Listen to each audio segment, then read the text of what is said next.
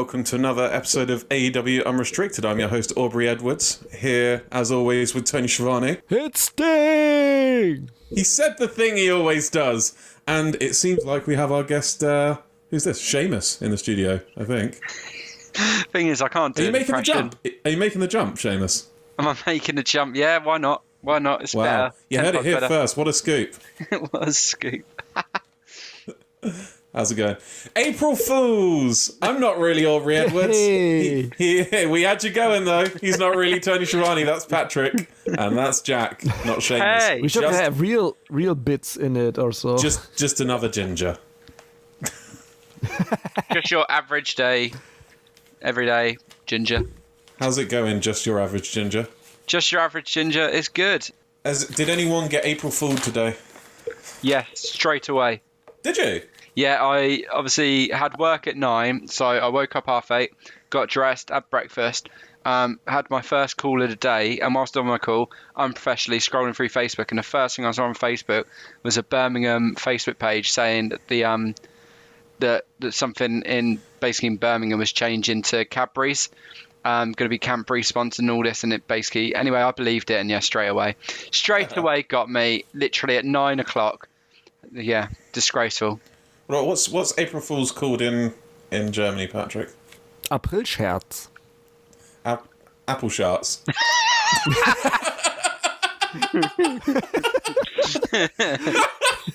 that's That's what it sounded to me. that's what I get after drinking too much green Monster Energy. No, I have I think I have to say April Scherz Scherz is the Apple joke.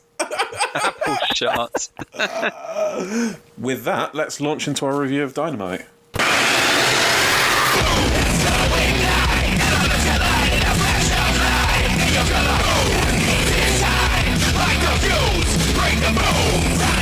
First up, we had Christian Cage in his debut versus Frankie Kazarian. I had goosebumps when Christian Cage came out. It was so good to see him back. Seven years. Doesn't feel like it. Doesn't feel like it's been seven years. That's flown by. Um, the fake crowd were bowing down to him, doing the bow down thing, which I think was. I think that's another thing that should be left to fans, I guess. But like, it feels a bit forced. But I don't know. Um, they kind of went over their rivalry a bit more, him and Frankie Kazarian, how they faced each other in a tag match first and then had this big ladder match on uh, TNA.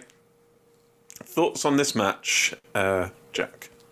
Yeah, I was very impressed. So, me being, as I always say, the new sort of re- the new representative wrestling fan in this podcast, the one that's I've not seen too much of Christian. I obviously know of Edge and Christian. You know, I've seen a couple of the tag matches, that sort of stuff. But I'm not obviously. Just want to correct myself real quick. It's that it was his first singles match in seven years, I believe. There you go, He may have there had a tag match, but yeah, keep Um, but yeah, so going into it, relatively um, new to Christian wrestling wise, um, and yeah, very very impressed.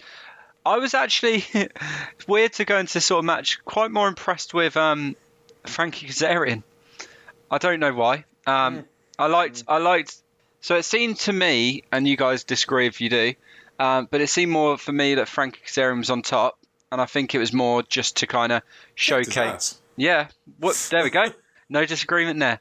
Um, so I was very impressed with Frank Kazarian, but I liked the counters from Christian, and when he um, did counter the moves and stuff, and you know reverse, they looked good and looked impressive. And obviously, in the end, he got he got the win, which was I think the only way it was going to go. Uh, which I thought was a bit harsh on Frank Kazarian. He looked the better one in the match, in my opinion. But for someone that's not had a singles match in seven years, you know, he didn't look like he hadn't had a singles match in seven years. That's for Oh sure. no, he definitely didn't. I don't know whether I don't know what people expected. Whether they expected him to be like. I mean, he promised a lot. That's the thing. He said, "I've not missed a step. I'm, you know, I'm just as good as I've ever been." Um, I don't know if people expect him to be like give a five star match in his first match back in seven years, but um, for someone who hasn't wrestled in seven years, with that in mind, it was incredibly impressive. You wouldn't have known. Do you know what I mean? From watching it, I don't think it was. Uh, I don't think it was a goat performance, but it was, you know, you wouldn't have known he'd been out for seven years. Um, I'll just give you a rundown and then I'll come to Patrick. Uh, there was a "You still got it" chant very early on, which again, if that was, I don't know if that was crowd or fake crowd, but if that was fake crowd, that's again not a chant I really think they should be using. Um, Christian took a huge bump. It- I don't know it was off like a a, a back one of the oh I don't know what you'd call it. Um, anyway, he took he went he got a lot of airtime and came down hard, um, seemingly unhurt. Some more Seven Nation, Seven Nation Army chant abuse. I'm assuming started by Austin Gunn. I just assume now. Might have been Colten Gunn. It's definitely one of them. I did see at one point though that a chant was started and Austin Gunn wasn't even there. So it's Oh. not just him. There's someone else that we don't know. It was it's his fault though because he started this and now it's permeated. Like it was oh let's go Christian. No, go, they make they make go two syllables. It's like right. I I want to demonstrate how this chant is supposed to be used just once and for all. Last time you, ever. You take you take a sports person, in this case a wrestler, with either a 3-2 or a 2-3 name in terms of syllables for their first and second name. Either three syllables for the first name and two for the second, or two for the first and three for the second. So in AEW's case, Christopher Daniels. And you go, oh, Christopher Daniels. You don't elongate syllables. Else, if not, it's find another chant. It's not an appropriate chant for this person, and that's okay. You don't have to. You don't have to make this chant everybody's chant. Fucking Austin Gunn. Okay. Um, Frankie choked out Christian, um, and it looked like he was going to be out for a second there. Um, but he, he got up, so he almost choked out Christian, really. Didn't choke him out. That would have been an anticlimactic match. Um, Christian hit a nice swinging DDT, got him up for the corner punches. Uh, they kind of traded pin attempts, you know how, like, back and forth. Um, uh, Kazarian hit a crossface chicken wing, and uh, Christian went for the. Uh, kill switch is called, isn't it? Um, because that that name's had that move's had so many names: the Impaler, the Unprettier, the kill switch. I had to try and remember which it was. Um, there was a nice backdrop counter to a reverse DDT from Christian. Christian went for a frog splash, missed. Um, Frankie got the crossface chicken wing in again. Frankie was taunting him and kind of ate a near pin for it, uh, and then hit a nice combo, finishing with his leg drop finisher, and then hit the flux capacitator. Now, I think by all wrestling logic, I, I mean, I don't think he should have been booked to win. Just FYI, I don't think Frankie should have been booked to win. Booking Christian to win in his debut is the correct decision. But by all wrestling logic, Frankie should have won here. After he hit, he just hit two finishes essentially because they're selling that leg drop like a finisher after a combo, and then he hit the fucking flux capacitator, which is just his like, you know, if Christian was to kick out of this, it this was this was a pay per view kick out. This wasn't a dynamite kick out. Do you know what I mean? So I'm, I'm a little bit of a bone to pick with that. That Frankie beat him way too hard for him to him to convincingly kick out for me. Um, I think they could have toned that down a bit.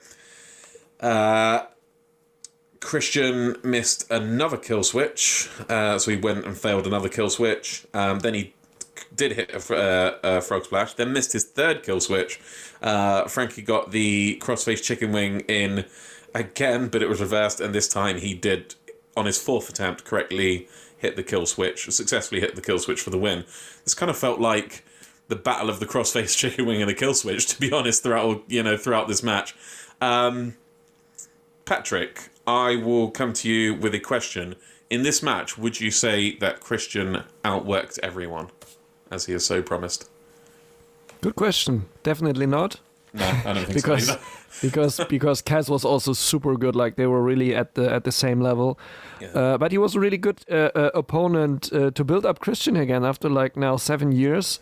I was also I got goosebumps when when his music hit his TNA music because uh, just the, uh, the, the, the it?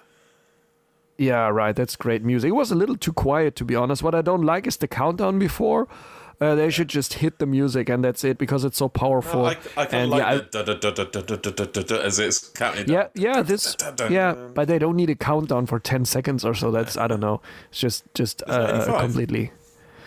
Uh, I don't know how much it was, but it's it's too long. They should just maybe have this stuttering, but. Yeah, anyway, I liked it because this reminded me of like the old Christian from TNA, the, the for me best Christian there was in the, in in wrestling is in the Yeah. in his TNA time. Um, Okay, also nice that uh, Impact uploaded the TNA match from 2007, the ladder match, on the channel this week. Yeah. It was really nice. Um, yeah, and the match was really good. Yeah, it was not spectacular, but it was uh, technically really good. Uh, it, it told a nice story. I like that Christian hit the uh, the frog splash really, really good. That was quite Yeah. far where he jumped. Really, yeah, really like. Uh, in German, you say "hats off" um, or "head off." Doing the thing again. uh, He's saying. I didn't do that for quite a while. I had to do it again. Uh, I've missed now, it. like a lot of respect for that. Just thinking about that. Also, uh, he is in his uh, fourth uh, wrestling in his fourth uh, century now. For yeah, fourth decade. Sorry, in the fourth decade. Century is a little lot. no, fourth uh, decade now. Um, I um, Yeah, I worked out that- once that that. Oh, sorry, I just you're talking about wrestling in multiple decades. Um, so the, the the one who's I think Jerry the King Lawler was one year off, and if he comes back for a match now, he'll get it. But he was like one year off in his last match. He's like one year off wrestling in X amount of decades. I don't know, it was like six or seven. But the the person who's wrestled in the most um, the most decades, I can't remember their name. They're like I don't know. They've got some sort of um, crazy name like Hillbilly Joe or someone like that. I'll have to look it up.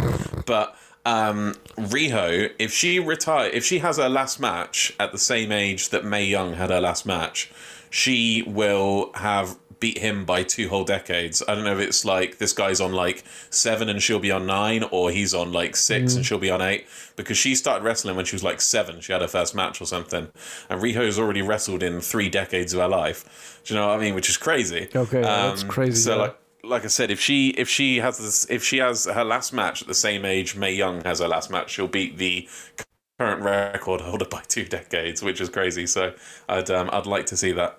Anyway, that was just a factoid that you reminded me of by talking about how many decades people wrestled in continue. Sorry. no worries. That, that's quite good info to know. Um, also, that Dustin Rhodes, he's also now in his fifth decade, so that's also already a lot. Um, yeah, but I like he, he still got it. Uh, the the chants are also like for me like let's come like in general great match, really good um, comeback match for him or his first match in the promotion. Let's come to things that I didn't like is also the crowd again.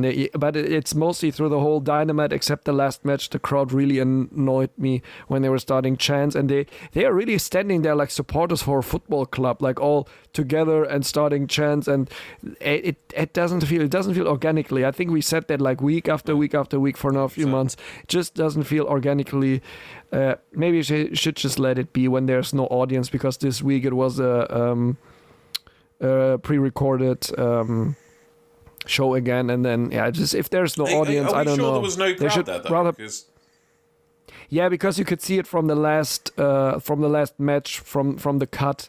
There was no audience. Also, like the the that it was pre-recorded. It did cut well, I knew it was pre-recorded because of the editing, but I didn't realize there was Yeah. no crowd because for a couple of reasons. they- one, I was going to say one because the um, we'll talk about it later, obviously, but the last match, the new entrance music of uh, Orange Cassidy or Best Friends, I don't know who it's attributed to, but um, yeah, that that was leaked. Um, obviously, a few a week or so but ago. it was it was for a dark elevation match from him. that was. Ah, okay. That they used that. Okay. that was uh, a recorded before or after the last Dynamite. Then Well, yeah. then, if you're 100% on that, then that makes a lot of these chants like. The professionals shouldn't be chanting, you still got it. Do you know what I mean? That's incredibly patronizing. yeah. Um, yeah, I don't know.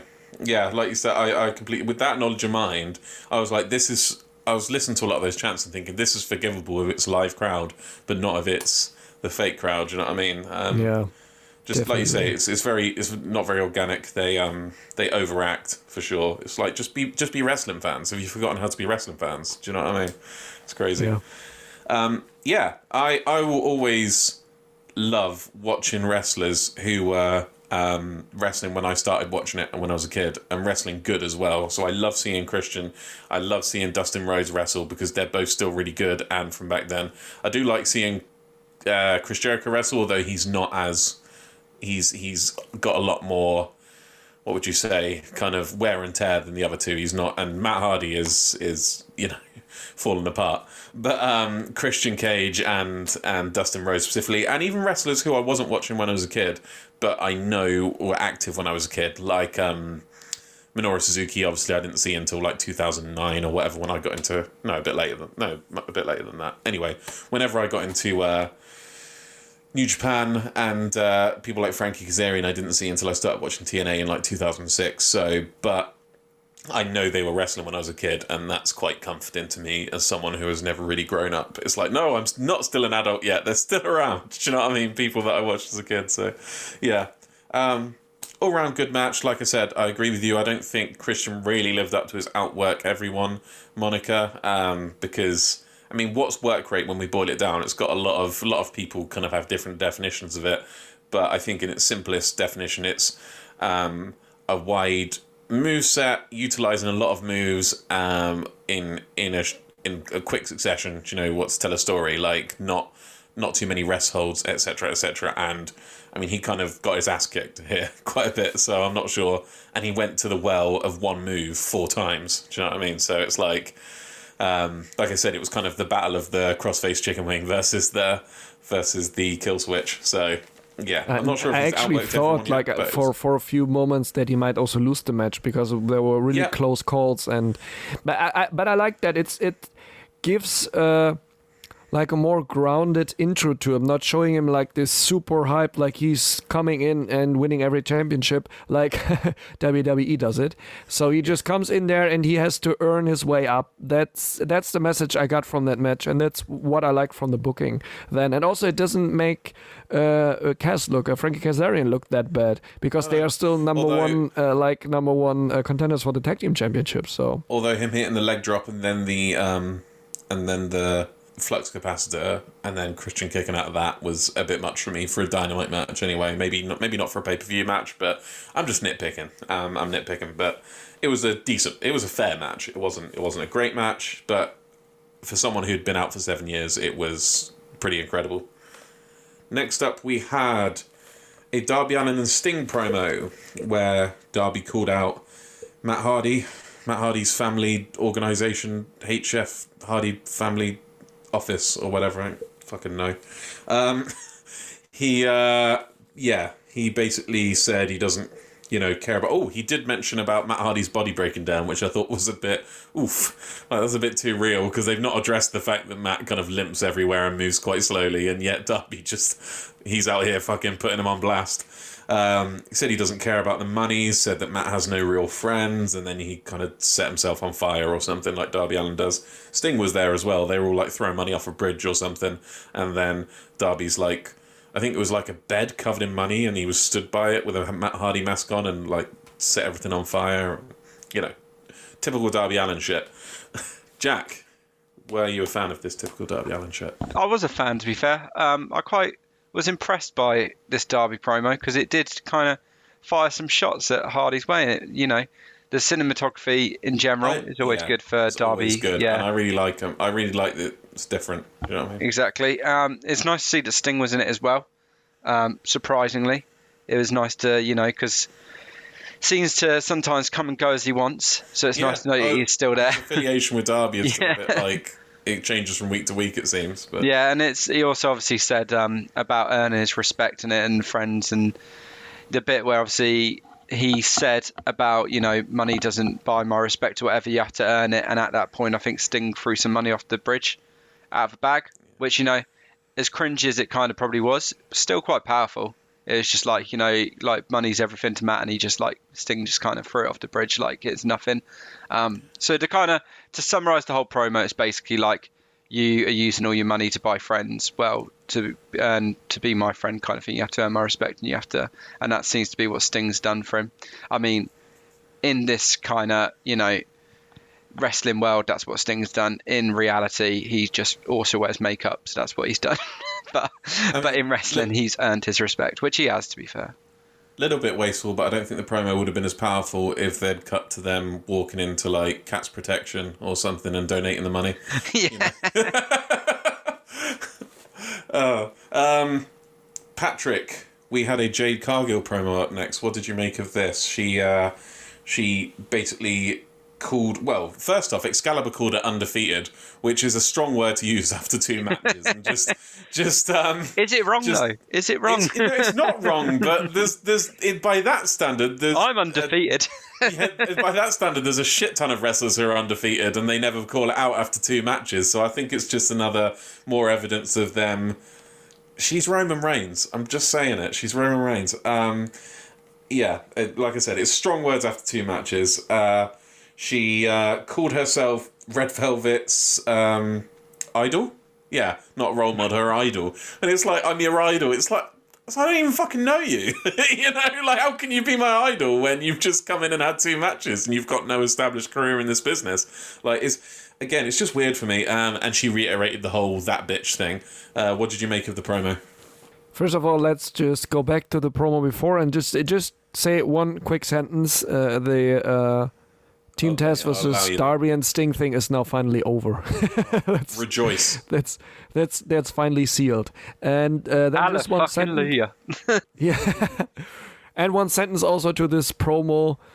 No, just not one sentence, just one sound. Uh, that's it. Uh, Uh, I just, I mean, we'll Uh, talk a bit because there's more stuff happened with her later. We'll talk about yeah, it later, let's but I just go to the to the match to the next one. I really don't just- want to I waste just- my time on Re- that. yeah, but wrestling fans they don't like being told who to like, and it's like Yeah, I don't know. that's true. But yeah, a, a funny funny story. I can maybe say Jenny saw her the first time, my girlfriend Jenny, and she looked at her, and then at, at, as they got down to her abdomen, and when she flexes her muscles, Jenny was like, "Ugh." Completely my thoughts. So everything is said. Jenny said everything. I didn't say anything. So? There you go. That's a woman talking about a woman, so it's not it's not Yeah. I don't have to get the siren out. Um, okay, next up we had QT Marshall versus Cody Rhodes with special guest referee Arn Anderson. They made this an unsanctioned match, seemingly out of nowhere. Like that was just thrown in. They were like, "It's an unsanctioned." I was like, "Bloody hell, is it?" Like I was Chris Didn't they, Kamara. didn't they say I exhibition, Kamara not unsanctioned? No, an unsanctioned exhibition match. They said unsanctioned. Yeah. That's how that they could um, get all the hardcore.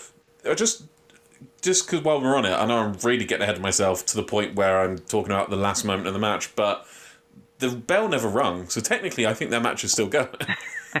like the the bell never rung at the end of the match because there was no disqualification because it was unsanctioned. And then um, yeah, no, they specifically said an unsanctioned exhibition match. I was like, oh shit, it's going to go down here. I was like, is it unsanctioned? And it's like it's a bit of a wet fart of an unsanctioned match after um, after Thunder Rosa versus Britt Baker. Like you're really going to have a match like that and then another unsanctioned match and it'd be this. But no, funny enough, I didn't completely hate it. Um, though it didn't need to be an unsanctioned match, did it? Like, I mean, this we know stuff went down after the match, which we'll talk about in a bit, but that could have happened in a normal singles match. Like, they could have just got disqual, you know, he could have got disqualified. The offender, we'll talk about it in a minute, could have got disqualified, and there'd be nothing unchanged. Like, surely unsanctioned matches should be the blow off match to a brutal feud, like we had with Thunder Rosa and Britt Baker, or Kenny Omega, Jon Moxley, etc., etc. So it's like it was just weird throwing an unsanctioned match in the middle of a Dynamite card for the first match of a feud. um, yeah. Nightmare Family around ringside. I, I tell you what, this whole Nightmare Family coming out and Cody's absolute belittling of QT Marshall and um, is kind of. I felt like QT Marshall was being playground bullied by the Nightmare Family with how they're kind of humiliating him, like I'm not going to hurt you, don't worry, and stuff. And then all of Cody's mates coming round ringside. Um, and do you know what I mean, Jack? I actually and I I want to come to Jack specifically because of how critical he's been of QT, but they're playing this, and obviously they definitely are playing this because of what happened at the end. But they're playing this feud, like coming into this match, they're playing this feud that Cody is the face and QT is the heel. And I said this last week. It doesn't feel that way with anyone for anyone with a sense of justice looking at this and looking at Cody being this absolute patronizing asshole to QT. And JR picked up on it as well because he was saying he was saying, "Well, yeah, you know that's insulting." And and until the events that transpired at the end of the match, Jr. was pretty much on on um, QT's side. Where did you stand with this? And because it didn't feel like Cody was supposed, you know, Yeah, supposed to I've, be the face in this. I've got some bits to say, but I'll just to answer sort of your question. Sort of, if I could try and you know find something that relates to it, sort of, sort of like Joker in the way with the the Joker film that came out obviously the other year, where you know throughout the whole thing you're feeling sorry for him, Um, and you know he is the face in the story because you know he's getting society's treating him like shit, and then he turns and then obviously he's the villain. So in this he comes off of the villain, but really he's the hero because of just how you know society's treated him. You can kind of see how Cody's treated, and you can see kind of how it's been. But it's like obviously the Cody throws around you know the word like oh you're probably like my best friend like all this kind of Yeah. these words these keywords where it's kind of like and like you said belittling and all this sort of I'm not going to hurt you like it, it, it can come across as patronising. He's a yeah, wrestler. exactly. You know what I mean? As, as much as we slag him off and say he's in the way in storylines, he's a professional wrestler, and you've got to treat every match like. Do you know what I mean? Well, there's, there's been there's been plenty of matches in wrestling where it's friends versus friends, and they've not Yeah. belittled them. They've taken And- it seriously. It's like whoever the- wins, the- it's like fair the play. Respectful, the respectful thing to do is to give it your all. Do you know what I mean? Yeah, And look at in a circle, so Cody circles was- like tag team feud. They're all Yeah. friends, and they all fucking tried, didn't they? Just stuff like that. It's yeah, like they didn't go easy on each other, so it's No. disrespectful. I think. So yeah, I don't massively. think. Yeah, I don't warrant what QT did, but you can see it like a, like Joker. I don't worry it warrant what Joker did in the end, but you can see why. like You heard it here first. QT is iconic as the Joker. QT is to AEW what the Joker is to the DC universe. There you um, yeah, Cody he he hit the fast arm drag to start off the match. Uh, got QT in a position where he could have stomped on his head again. Shit like this, like do you know what I mean? Where he was like, I could do it if I wanted to. Like, could stamp on his head, but didn't. Um, he QT uh, then started targeting the sho- shoulder. There was Cody's friends chant from the crowd. Again, this is not something that the fake crowd should be chanting. The Cody's friends stuff. Um, yeah. Uh, because that Cody's Aren't- friends came naturally from the crowd, didn't it? When it happened last yeah. week. Well, again, also it's an insulting thing for Yeah, pro wrestlers yeah. to chant at another pro wrestler. For And sure. again, this this all just made it feel like you are not coming across how you think you're coming across right now. Yeah. Like you're not coming across with Cody as the face and QT. Maybe it's not Maybe it's just not our what's British coming way. across. Yeah, that's not coming across in this match. It just feels like bullying, to be honest. Um, on after QT started targeting the shoulder, was like, "It's an exhibition." Um, like, okay. um, the Gunn Club were complaining about that at ringside as well. Um, Jr. had an awesome dig at them um, because. Uh, Again, like I, I love JR's commentary in this match because he seemed to be the only one picking up on the injustice of it all, and that Cody was coming across his heel and QT was coming across his face. And I don't normally say I love JR commentary, but um, uh, the Gunn Club, yeah, I think Tony Schiavone or Excalibur said something like that. Not a lot of people know this, but uh, the Gunn Club are actually really close. They don't realize how close the Gunn Club are to to uh, to Cody. And Jr. says, "Well, they try to keep it quiet, like obviously sarcastically because they're always coming out and stuff." And um, I uh, I just I love that from Jr. was on point today. I have to say, credit where credit's due. Um, then it cut to the ads, even though they promised as it wouldn't go to the ads. Cody, it came back and Cody was in charge. He was whipping his belt off. Cody went for the figure four leg lock and then didn't do it, and then the crossroads and didn't do it. Which again I think is weird because last week he said he just wouldn't break his leg in the figure four leg lock and he wouldn't follow through on the crossroads, whatever that's supposed to mean. So he never said he wouldn't do it. And again, it's just really weird way for him to behave in a wrestling match, really disrespectful way. He just wouldn't hit his moves on him. Yeah, Cody's friend chant uh, chant again. Um, I'm we know we all know what happened after the match. and We'll get to that in a minute. But I was really glad. Might as well say this. Obviously, some wrestlers turned on the Nightmare Family from inside the Nightmare Family turned on them. I was really glad that Aaron Solo was one of them because as the crowd were chanting uh, Cody's friend, I'm I'm looking and I'm thinking, I Aaron Solo uh, for for people who don't know, he's in a relationship with Bayley. Um, I think they're engaged, but he has gotten chance. Uh, sorry, of- they they broke up like a few They weeks ago. up? Yep, they Oh. broke up. So Bayley's back Sorry. on the market. She's my, my wrestling crush. It's still possible.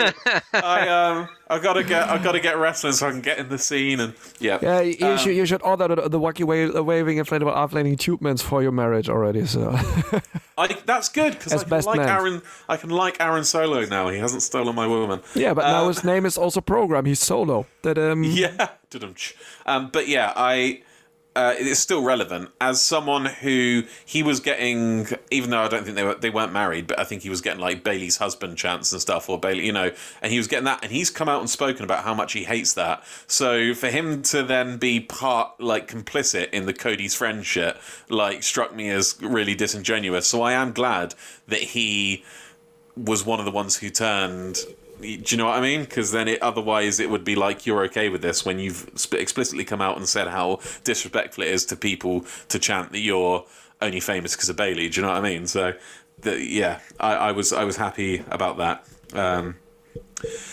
QT then, I mean, it, all, it, shit kind of all went down when QT uh, punched Arn Anderson, and then uh, he took him outside and he, I've written down, he disarmed Arn by slamming his arm. he, uh, yeah, he, he, he went after Arn's arm on the uh, barricade. In fairness, Uh, when he did hit on, I was like, Jesus Christ! Like, kind of did come out of Didn't nowhere. Yeah.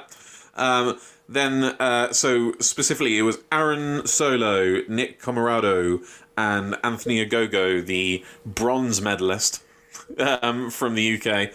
Uh, they they were the ones that turned with QT on the rest of the Nightmare family. They got the steps up on the stage, the steel steps, and uh, assisted QT in hitting a pile driver on Dustin Rhodes.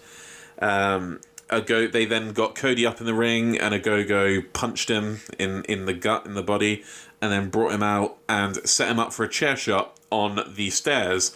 At this point, Brandi's understudy, as I like to call her, came up because she does. She just fills in for all Yeah, the spots yeah. Brandi would be in. Do you know what I mean? He's she's she's definitely Cody's substitute wife. Um, Red Velvet came out. and It's like, why are you this passionate about Cody? It's like it's like she's definitely just doing the stuff that Brandi was supposed to do, um, which is weird considering that were they? No, they weren't feuding, were they? No, it was her and it was her and Jade Cargill. Yeah, she yeah. was mates with her. Yeah. Anyway, ignore me there. Um, you always do. but uh, no, she came out to try and protect Cody, and they all backed off. Again, just I, I find it weird that she just fills in for all, all the spots Brandi's supposed to. Uh, heard a little bit from Jack about the beginning of the match. We will come back to you, but Patrick, thoughts on the match as a whole? I mean, it's still ongoing. Like I said, there was no ring bell, so I think the match. I'd like. I'd like Rumour to see has it, uh, kind of just pin, now. pin him in his sleep. Yeah. Uh, it was. I, I was not happy with that match, to be honest. It was weird. It was no. It was not. Also, it wasn't a real match, like you said. Then, like Arn Anderson was knocked over, and uh, and then Cody started at some point attacking. Uh, no, no, uh, they- no, hitting real, like he said. No, I'm not going to hit you real, so I'm not stomp on you or anything. And then he did that. yeah. I don't know. I'm uh, sorry. I'm like for for this. That's that's nothing for me. I really. It feels so pushed into it to give I don't know Cody or the Nightmare Family some relevancy because I rarely know what they're doing on Dark or so. The most of the characters there, I just know about Cody, and then QT Marshall gets pushed into that. Um, I find it real shameful because uh, the. Uh, the the feud that was built up between him, him and Penta that would have interested me way way more and That was it so would have weird been how that was just discarded. Yeah, it, it would have been also, f- in my opinion, better for the whole uh, program than just having another civil war within a faction because we come later to it. There is another civil war. Yeah, it, it's not now a civil war anymore, but it started with a much better, civil war. right? Yeah, it's way better, but it's uh, and then you got another thing also coming on, like with the Hardy family, and then you're like, ah, it's just really, why do you have to do that now? Just keep it like it is. It's it's uh, in the end, it was nice that. Uh, Solo, Comoroto, Anthony Ogogo, and and and really shone. Anytime turned. he's anytime he's doing moves, it doesn't even have to be in a match. Like he was in, like you say, he was in a super quick squash match. He looked amazing. He looked amazing here again. Like that guy's the star of the group. And here's the thing, like. I always complain, and I still complain about Nightmare Family nepotism, which is another reason where why Cody seems so heel and why he doesn't realize how he's coming across because pushing all his his mates and his students at the expense of other people. Do you know what I mean? And we'll like we'll come to Ethan Page in a minute. Where the fuck has Ethan Page been? And yet you're pushing people like from the the Nightmare Family rather than your estab- you know established stars you brought in and, and not respecting them um, that that was always wind, winding me up. But if there's one person from the Nightmare family who does deserve the push and isn't getting it, um, I mean, he he probably might be getting pushed just because of you know relation to Cody anyway. But if there's one person who deserves it on talent alone, it's it's and it's uh, what was it? Nick. Nick. Did I call him Anthony Comoroto? Like, oh, sorry, I think I might have mixed him up with Anthony Ogogo. Nick Comoroto. Um, he's fantastic. And now you got also like the contrary program. Like I said before, it's such a grounding and normal uh, uh, uh, um, and good, like working up the ladder uh, introduction for Christian. And now on the other hand, you have these teams with the people who get now pushed into the just the main program, not not a bigger program or anything like in the title scene, but just in this bigger program. For really, I don't know. It's it doesn't feel right yet. They should have waited with it. They should have given also the feud more introduction there. It's just when was it on on uh, on Revolution when QT turned the first time on. Like we have to say, I don't know what happens on Dark, but it, they have to um, understand that most of the viewers don't watch Dark. So, and then Yeah, and uh, then I think like two weeks ago so. When was that? Two weeks ago. When when uh, QT Marshall did something, and then last week, and now they announced the match. So that was uh, I don't know. It, it feels off for presenting him for I don't know two years is almost or one and a half years as such a big friend of Cody and everything. It can't turn this fast. That's a thing also which is contrary to the program which we see later uh, with the Bucks and Kenny. This thing goes on for so long, and also with uh, Hangman Page, that uh, it takes super long to to when you have strong bonds with huge friendship in it to turn on each other. That's what they are what, what they're telling us. That's what they want to have us emotionally invested in, and this is why I'm not emotionally invested in this. Uh, yeah, civil war, Jack, whatever you want to call it. Do you it. have anything to add? Cody's having a shit 2021. Compared to last year, Cody, this is Yeah, such a yeah. downgrade. Like last year, he was jumping off steel cages. He was taking whippings from MJF. He had probably one of the best matches on that pay per view with MJF. And now he's feuding with QT Marshall. Like that is that is a downgrade and a half. Cody was the star of the live crowd era of AEW. And now he's this close to getting on dark. Yeah, yeah. it won't, be called the live crowd here in the grand scheme of things because hopefully we'll be back to full live crowds one, Yeah. uh, one day soon. But um, yeah, his you talk about his 2020. His uh, we obviously thought Hangman Page had the hottest out of anyone in 2020. Just um, I mean, Ironic, because if you talk to Hangman Page, you'll probably say he had the shittest 2020. Yeah, yeah. a lot of a lot of uh, publications are saying Jon Moxley as well. Uh, but I think 2019 was Cody's year. That was the year of Cody, um, and uh, I would have said he was. I mean, he did win a lot of Best Wrestler of the Year awards in 2019. I don't think he won either of the big ones like PWI or WN, but. Regardless, um, yeah, I thought he was the best in the world, the best face in the world in 2019. As you said, he also had an amazing 2020. And the this- Brodie Lee was first TNT champ. Like he had all Yeah. this. Like Yeah, that was in 2020. Hey, he did have a fantastic 2020. yeah, and then you look at it this year.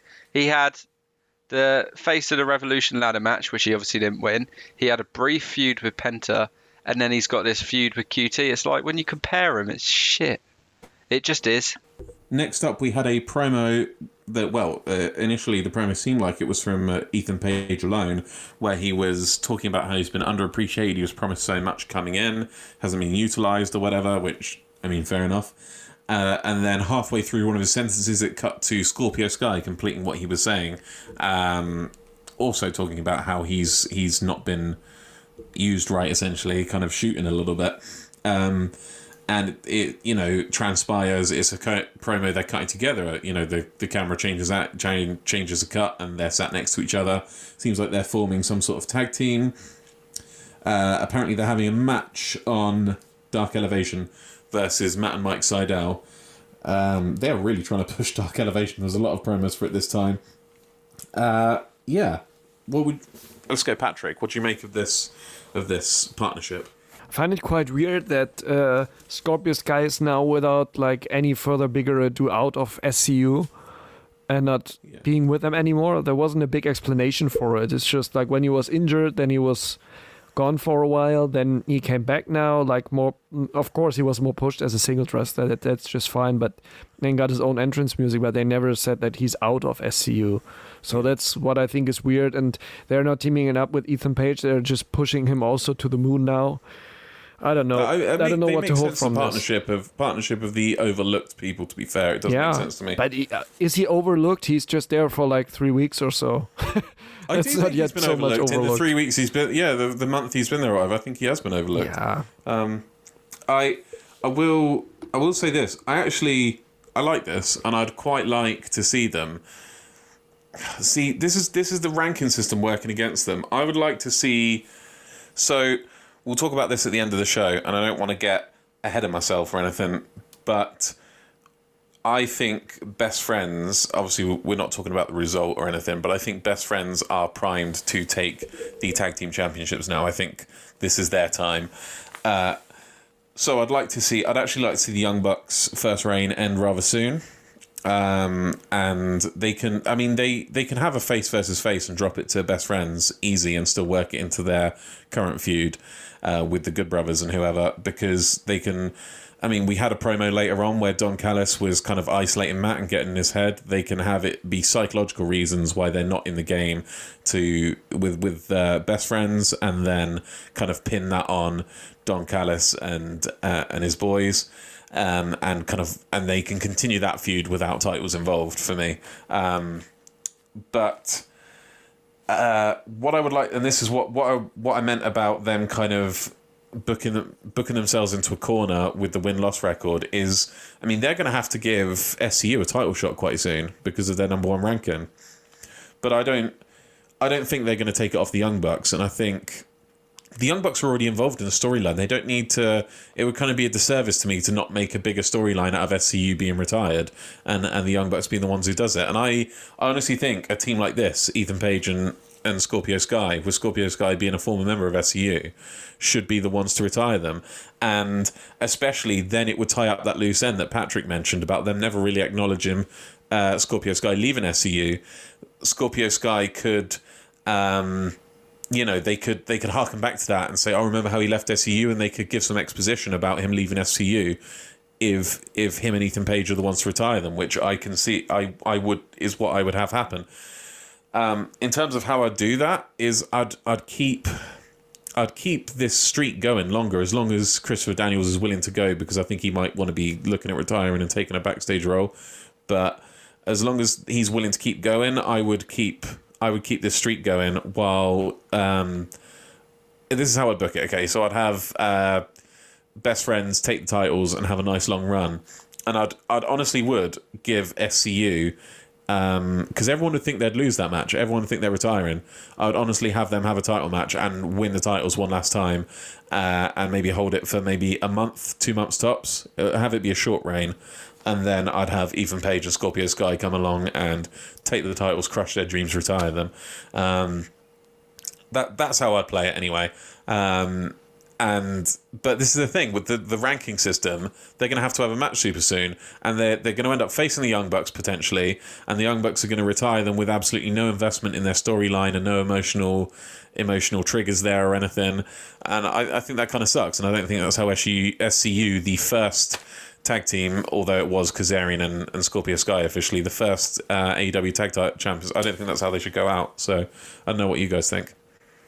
No, yeah, so I, I do agree. Um, it'd be a shame because if they're if they're never going to be a tag team again, then it's got to be a big sort of finish. And I get what you mean with the, and I do think you're right with the Ethan Page and Scorpio Sky, and it'd be nice because uh, obviously Scorpio Sky's the younger one, so it'd be like passing the torch down. Like And you, Scorpio like- Sky, Scorpio Sky be the one to get the pin too. yeah, Do you know yeah, what I mean? and be like you, you fly the flag for SCU. Um, I think Scorpio Scorpio Sky on Christopher Daniels is how I'd book it because Christopher Daniels is the one that seems to be. I mean, there's a saying in wrestling is always go out on your back. Do you know what I mean? Mm. Um, and you know it means in your last match take the pin. I don't know if Christopher Daniels will be retiring or um, you know I'm sure he'll keep coming back for matches. I don't think he's officially retiring, but I think out of the two of them, he is the one that's looking to slow down. But especially based on tonight with Kazarian and how he performed against Mm. Yeah. Christian. Well, that, that's it. And obviously, Kazarian and Scorpio Sky both have singles runs anyway. And Yeah. to be fair, could they could still tag, couldn't they? Eventually. Eventually, just- if they made up, yeah. Yeah. But, so, um, um, so it's really just obviously Christopher for Daniels' way out. So yeah, I, I agree. That's a good way to book it. I don't think I've got any other alternative. It's got to be either obviously the way it most likely will be, which be losing to Bucks and then you know being the way out, which would still be okay, but just without that emotional investment, which is what you need to for this sort of storyline, or the way you've booked it, which sounds much better option to me. Um, But yeah, I, I, but that's yeah. the thing. But that then the then the number one contender thing gets in the way. So I don't know. I mean, they they could have uh, they could have SCU beat the Young Bucks. No, I mean no one would see it coming. But they could also there'd have to be some fuckery there from Don Callis. And, Yeah, uh, yeah, definitely. uh, etc. For that to be to make any sense. But and and again, this is the problem. This would this would then this is why they need the trios title yesterday because they could put the trios title on best friends while they do this. But at the moment at the moment with just one set of tag titles they will be overlooking best friends who are ready right now Yeah. um to They're- they're to, hot, to man, cont- they're hot, yeah they are especially- hot. especially like the matches. You the the last couple of feuds you've seen of them obviously the um, street fight with Santana Ortiz and then you look at this one like they're beating these guys now. Like obviously it's in these gimmick matches where they seem to reign supreme a little bit but they're obviously we- still good in tag matches we've seen. Yeah. um, so I mean it's ready. When you look at what sort of I mean it's obvious like like AEW has a lot of good tag teams so you'd like to see loads of them have it. But they do seem like they've been up there like since pretty much the start of like AEW they've always been in like that top 5 yeah. um, even when they've been doing other stuff. So it's like they're definitely in with the shout. Um, there's probably about you'd probably say two or three names you probably like Good Brothers you could obviously see with the storyline wise taking it off them. Um, and you could obviously all see like Death Triangle as well. With obviously yeah, they've got so, yeah, I, yeah. I will come to that in a minute, or, or maybe not Death Triangle, maybe the Lucha Brothers and Laredo Kid, but we'll talk about that a bit more, um, that book and stuff later. But just yeah, to put a point on it, if you introduce the trio titles now, you can put titles on on um, on Best Friends, which needs to happen. Best Friends and Orange Cassidy can be trios champion, and then you could do something like have SCU get their shot. And like I said, the Young Bucks losing, for one, that would be incredibly surprising. But two, they can make it make sense with this psychological stuff with Don Callis, right? That they've got going on right now. And then the undefeated thing can keep going, and maybe Scorpio Sky could retire them. That's that's that's what I'd like to see anyway. Next up, we had a promo, if you can call it that, from Red Velvet. She basically started talking about why she came to save Cody, and then Jade Cargill comes and attacks her and says, I already told you I'm that bitch. Um, so, I don't know. It seems like she's attacking her because Red Velvet hasn't understood she's that bitch. Like her motives, her motives for the attack is, I told you that I'm that bitch. When will you get it through your head that I'm that bitch? What does that even mean? Jack, how how can Red Velvet prove that she knows that Jade Cargill is that bitch? Oh, I, I just feel sorry for Red Velvet at this point. Yeah, so this was just weird. I mean, is there much really to say? The only thing I've got to say is I find it weird how Jade Cargill was meant to be this big like deal. Yeah, she's not actually had a match with anyone that's like you'd say with the big characters in like the women's division. Like you know, anyone. it's Your obviously Shida's. Yeah, it's Yeah. like she lives in a separate universe. yeah, it is. the- It's like it is a separate universe. It's that's that's a good way to describe it. Yeah, that's all I have to say. I reckon let's just br- brush past that. You've got you've got the regular women's universe, and then you've got the Jade Cargill universe, where all that exists is her and, and uh, her, her, Red Velvet, and Brandi Rhodes are the only people that exist within this women's universe. That brings us to Jon Moxley versus Cesar Blingring. Um, yeah, it started with a promo from Moxley listing the things that pisses him off. Um, Cesar Bando String looks like a Baywatch lifeguard, he says. Um, he didn't say it word for word. That's that's me not being able to remember his surname, so doing that thing I do. um, and he mentioned the Bucks, and uh, well, I guess we're on the same side now, etc., etc. More of the same from last week. Uh, yeah, there's some nice wrestling from Mox here. He hit a dragon screw, which I haven't seen him do before, at least not in a while. Um, then he worked the leg, put a single leg crab on. Ryan Nemeth and JD Drake at ringside. Uh, Nemeth grabs Mox's leg. Cesar throws Mox out of the ring, and JD Drake it's a clothesline on him, I believe. Um, and Cesar's pretty much kicking Mox's ass. It's it's pretty much similar to most of Mox's squash matches, like uh, the one he had against what's it, your boy, the one you like, uh, Comer, Nick Comoroto, is it, Patrick? Yeah, right. Yeah, um, yeah, sim- similar fare to that. Um, Cesar looks like he's hurt his knee. Uh, Mox hits a nice German suplex, showing a bit of his more technical side there. Hits a paradigm shift on one of uh, the two guys who came to ringside with Cesar Bononi. I think it was I think it was JD Drake. I'm not 100 percent sure. And then uh, Mox got him in the rear naked choke, and it was over. Thoughts on this match, Jack? It was a bit of a nothing match to me, to be honest. Um, I'm not too sure what was really the outcome of it. I mean, it was it just was what it was. It was okay. I think it was an excuse for Mox to have a promo, to be honest. Yeah, I think. Which, well, let's talk about that then. What was your thoughts on Mox's promo? yeah, if- I, from what you remember of it. It's good, especially, and we won't spoil it now for the listeners. Um, but when we get to preview of next week's card, you'll see. But definitely for what's happening in that match, um, you know, it's a nice little tease, and for what's further to come in this storyline, it's looking looking forward, and there's some good stuff happening in this storyline.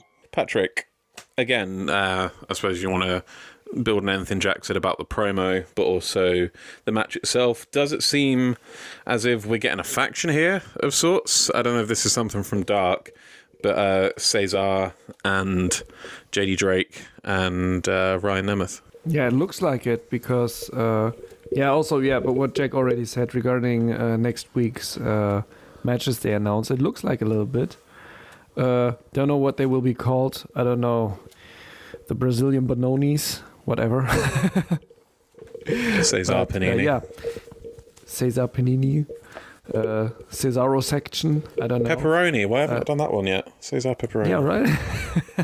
It's, No, right there. Yeah, looks like it. Uh, let's see if there will be more on the air or just enhancement talent that, like they are here because uh, the match is clearly just a squash match for Moxley.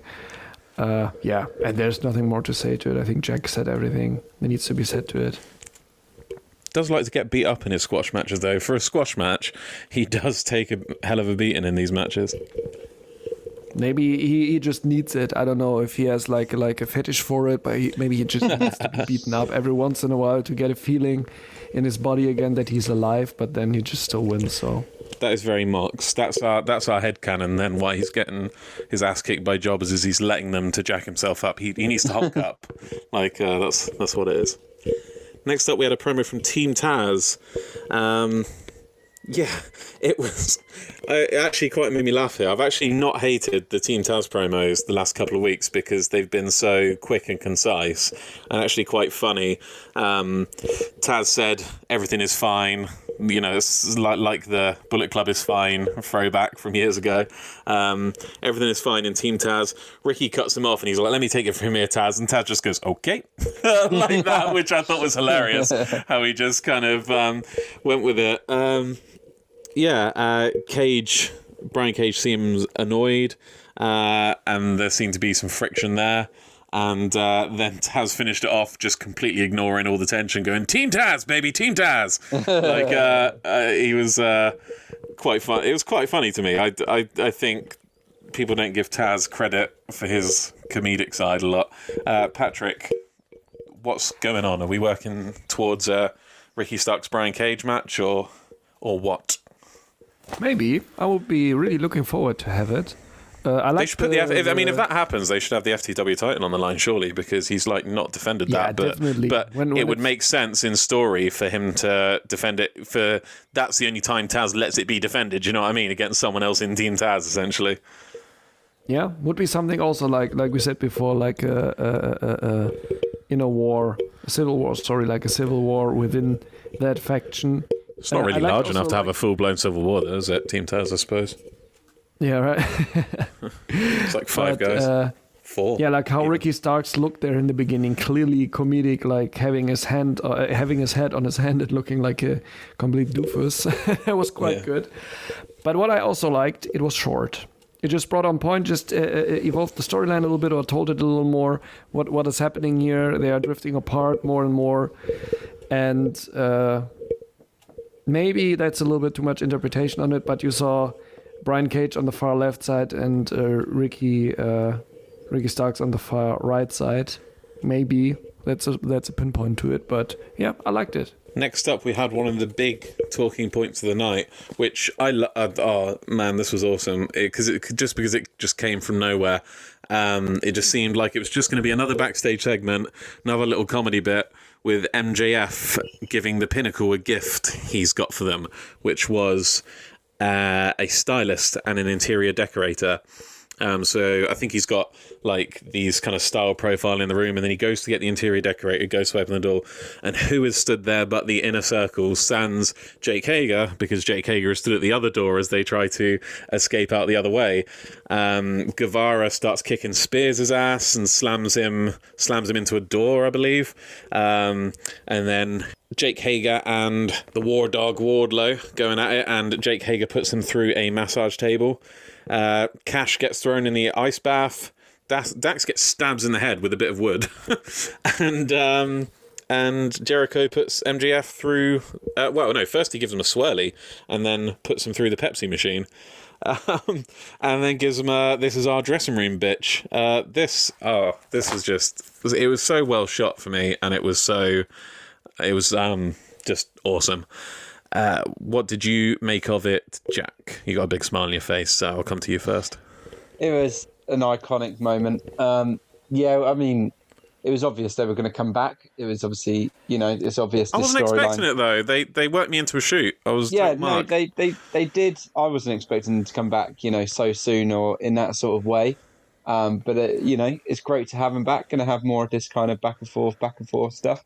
Um, I love that there's now a meme of MJF when he opens that door and insert a clip of you know something, something. Is it- un- Is it in the AEW Mimiverse? I haven't. I had, Yes, I yes. It's, seen. it, basically, someone uploaded it with the green screen, and people been adding like um, just scenes which you'd be like uncomfortable with. But like, there was one that was um the '69 me done from the other week. So he, MJF opens the door and that clip, and he closes it. He's like, "We gotta go." Amazing. Um, so it's a good meme, and people been putting their own twists on that. So that's good. Um, but now it's class, and you know, it's nice seeing, as I said when they they were announced the pinnacle, seeing these, you know, one on one matchups or the tag team matchup, just basically how they're quite identical in the way they're formed, um, and the characters they've got. So it's awesome. Looking forward to seeing more of it. Looking forward to seeing the pin- pinnacle and inner circle future blood and guts match, which has to happen. Um, and if it's not, I'll be emailing Tony Khan and saying they they've mucked that one up there. Uh, but uh, when is give us blood and guts? exactly, How many, it's so funny. It's so many that and funny that anytime there's like a large rivalry which you can fit five people against five people in, everyone's going, "Okay, this is the blood and guts match." Wait, This no, is this is the blood and guts match. Just waiting for it. Just waiting for the confirmation one of these days that this will be the blood and guts match. exactly. Uh, I suppose. Well, we usually come to just one of you during uh, backstage segments. But this one was almost a match in itself. So, I'd like to get your opinion on it, Patrick. What were your thoughts on this? Did you enjoy it as much as me and Jack did? Of course, of course. That was that was really cool. Uh, it was really well shot. Also, like you said before, uh, it was just good fun. Also, to bring the inner circle, Like those kind in of this, like, action movie, kind of action way. movie cuts from like one Yeah. person doing them. Yeah, it was good stuff. Yeah, and then with the camera also following them at some points. Uh, what I didn't get with all the thing is like I was, uh, saw afterwards that uh, Dax had a little, little not little, uh, quite a big wound where he ble- bleeded from a lot.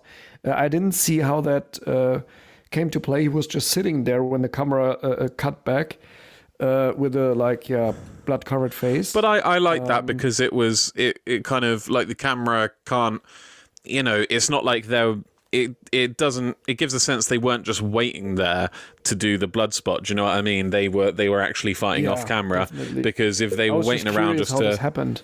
Yeah when I saw it afterwards, like how he was bleeding. Otherwise, I would be like, yeah, he's just sitting there, like bleeding, like just for the effect that they attacked him at some point. But now, when I saw the big wound, I was like, oh, I would have loved to see what happened there. But yeah, that's no, no, nothing bad. But uh, yeah, in gr- general, great. And I can only agree that finally there should be a blood and guts match.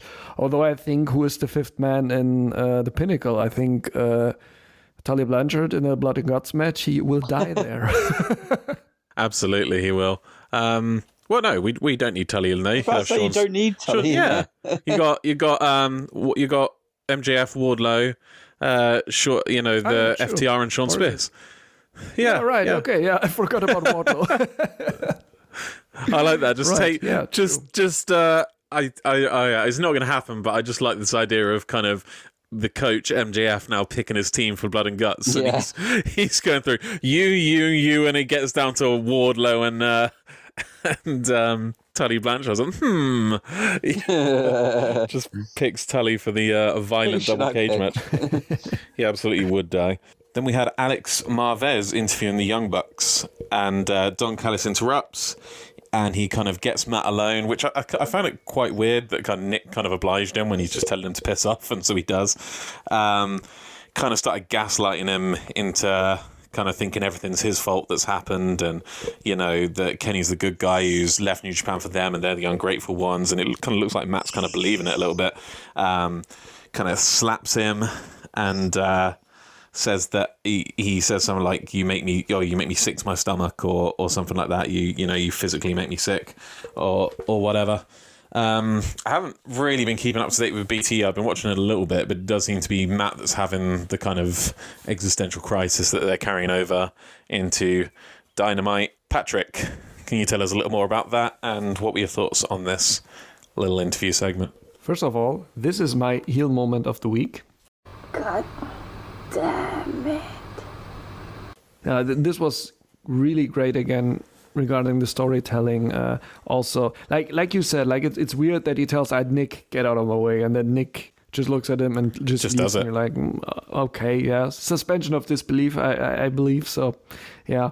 Uh, but then he talks to Matt again, takes him aside, wants to like like he might have found the weak spot in the in the duo of of of the brothers, and takes him aside again and talks to him. Uh, yeah, in private again. And also that that was interesting. If ask him if he's like dead from the inside or hollow from the inside or whatever it is. If he doesn't feel anything anymore because he's not the same he used to be. He let Kenny back like a, a like a wounded or or a bleeding animal instead of helping him.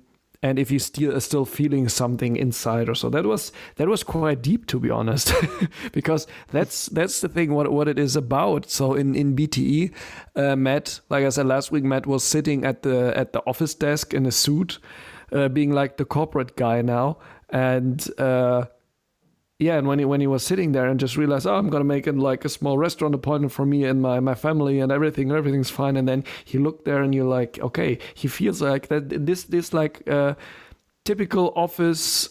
Uh, not only office but management worker also he's just doing his job doing his best way making everything fit into corporate and then he realizes am i just doing what I'm told to do, what I'm uh, like, yeah, that I'm I'm just functioning but not thinking myself, that I'm getting empty on the inside. This uh, midlife crisis thing, maybe also. So that's that's a nice touch what they're putting on there, and uh, yeah, I'm really curious to see where this will uh, end up in the end. Um, with uh, yeah, with the whole constellation, yeah, you know that that. Uh, uh, Mox still owes something to the Bucks, and uh, yeah, And he feels like he this has will- to pay will- it will kind of thing because that's like Mox's kind of honor, isn't it? Like his kind of code. Yeah, right, right, right. So this is, it's it's interesting. They're building something interesting that makes me very curious. Also regarding uh, the title now, because the title is not really on the line right now. The the uh, AW title. So that's interesting to see to have them uh, both involved. Also the the the tag team champions in in this case the Young Bucks. So that's that's an interesting constellation. Yeah, that uh, that early thirties midlife crisis of Matt. I mean, but based on a wrestler's lifespan, it could be. Do you know I mean? That's a sad thought. Reg Uh, we want he's more in, in like yeah. we, we want Matt uh, Matt and Nick around for a very long time. Next up, we had the Lucha Brothers and Laredo Kid versus Kenny Omega and the Good Brothers. Where is Pac? is Pac is Pac um is Pac stranded again due to COVID or something? Bueller. It, it well, Uh, he's he's injured. yeah, An ankle. He's injury. injured. Mm, Okay. Still, I'm glad we got someone who knows what's going on. Um, so yeah, I, I guess they're kind of. I suppose Laredo Kid's sort of subbing in for what Pac would be doing, but it's just it's it's inconvenient timing because obviously they they you know having to just ignore the fact that Pac and Rey Fénix specifically were you know on course for a, a tag title match, etc. etc. and it was it was sort of a heel versus heel match. This because like this is the weird thing. They've got um, Alex Abrahantes still doing mouthpiece for Penta with his kind of shit, shit-eating grin and his kind of, you know, um, nasty, you know, sadistic. People have been loving that, by the way. I've been Yeah, yeah. Reddit. No, no, no. I'm not saying it's. A, I'm not saying a bad thing, but it's it's it's No, no, quintes- saying, yeah. it's quintessentially heel though. Do you know what I mean? Which kind of made this a heel versus heel match. Um, but yeah, uh, started out very strong with Phoenix. Started very strong. We had a little super kick party from the Luchas. Um, nice moonsault tope combo. Uh, then Doc and Kenny kind of were trading tags, isolating Laredo Kid, who's obviously like the weak link of that team, uh, in the corner. Um, Kenny was being Kenny, being very cocky. Uh, yeah, we had a um. Oh, there was a nice triple splash. I don't know if you uh, caught that bit. There was kind of um. Didn't they all kind of get on each other's backs or something and kind of fall on? It was Kenny and the and the Good Brothers, Yeah, I think. yeah. Yeah, Made like a They- triple uh, jumping whatever bomb. yeah. It was it was uh, pretty unique. Yeah, I think yeah. Excalibur called it a triple splash. Yeah, um, yeah. We got another name check for Tanahashi. I think when they were doing the sling blades. Um, so you, they seem to mention him every week. Do you think Tanahashi could be the one showing up? I'm genuinely asking it now because of how they seem to mention him literally like every week. Yeah. Um, because before this, I was just thinking, oh, he's the ace or former ace of New Japan, and they're just referencing him a lot because they're trying to familiarize the crowd with New Japan for when whoever shows up. I didn't really read too much into it specifically being Tanahashi, but they do specifically mention him a lot to the point where part of me is wondering, could Tanahashi show up? Because that would be. I mean, that's big for everybody because New Japan don't really need him at the moment, but he's a massive star. And if he came to, you know, I'd quite like to see it, to be honest. There was an awesome reversal from Kenny. He did a reverse on a Laredo Kid move into a power bomb. He followed up with a V trigger, which he kicked out of, I believe. Um, uh, an insane tope uh, from Laredo Kid, I believe. And uh, he reversed the one winged angel as well. He didn't kick out of the one winged angel. Um, nice Michinoku driver.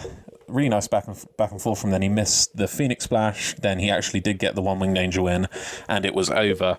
After which, Jon Moxley and the Young Bucks come down. Uh, I don't think the Young Bucks specifically tore it up with Kenny. I don't think either of them came to blows. Um, one of you can correct me if I'm wrong, but they're setting up for that, I believe. Uh, before we get ahead of ourselves, Jack, what did you make of the match as a whole?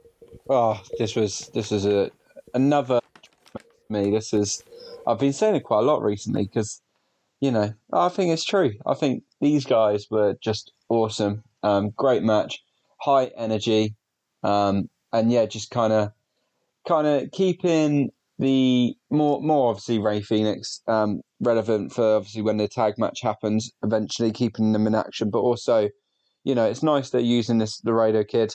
Um, whilst he's you know given his time to be part of AW. Um, I guess they obviously yeah fill in for Pac till Pac can come back and then they can get back on track with whatever storyline they were going for there. But it's cool. It's I always love seeing some luchadors wrestle. Um, probably my favorite type of wrestling to watch um, from a you know viewing side of stuff. So um, so yeah, great match for me. Loved it and more excited for what's to come next in this storyline. And why don't why don't we have Patrick run us through the after the match and what is to come next in the storyline? I mean, obviously we're going to talk about next week, but Yeah, so after the match, Jon Moxley came out and faced Kenny Omega, and since he's alone, one against three, the Young Bucks joined him. And they're staring down each other. That's basically what happened. So, and then uh, they're like really, uh, Kenny with the uh, Good Brothers and Callis was Callis also in the ring with him already. I think he was in the ring after. Yeah, after the match, he directly came uh, from the uh, announcer position in the ring, but then they fled out of the ring. Um, that's what Don Callis does from best. the Bucks and Mox. Yeah, I think we Uh, I think we just- mentioned it a quick- before on this when he ran away before, but there was I think there was like a I don't know if it was a Wrestle Kingdom or it was around that time because he, used to be a commentator for um, New Japan. Don Callis did, and there was uh, there was a moment when it was when he was like being really buddy buddy with Chris Jericho because they're both from Canada. Don Callis just latches onto other Canadian wrestlers, and um, he uh, I think he was really scared of Minoru Suzuki. I think was the the thing they were doing. Um, I think it was Minoru Suzuki. Someone correct, correct me if I'm wrong. But there was a point where he came around ringside and Don Callis just disappeared for like the first half of the show because he ran out of the arena. So they're kind of bringing out that kind of same persona where he just like runs away. It's brilliant. We had a promo next from Britt Baker and Rebel Not Reba, uh, where Britt was basically saying that Dark Ev- Dark Elevation was like the perfect place for Rosa to get her wins up. So even there, even they're acknowledging that that's a place that they just use to artily, artificially inflate wins. Do you know what I mean? Even though obviously Britt Baker's a heel, but that is true. What what she's doing? She's basically saying this is a this is kind of a, a jobber place. Um, yeah, basically saying she's she's but she she's it's funny because she's saying it's the perfect place for um for Thunder Rosa essentially saying she's too good for Elevation, but then she's saying, but you can catch me on Elevation. It was essentially just a plug for Dark Elevation. Jack, what's the difference between AEW Dark and AEW Dark Elevation? Do tell me.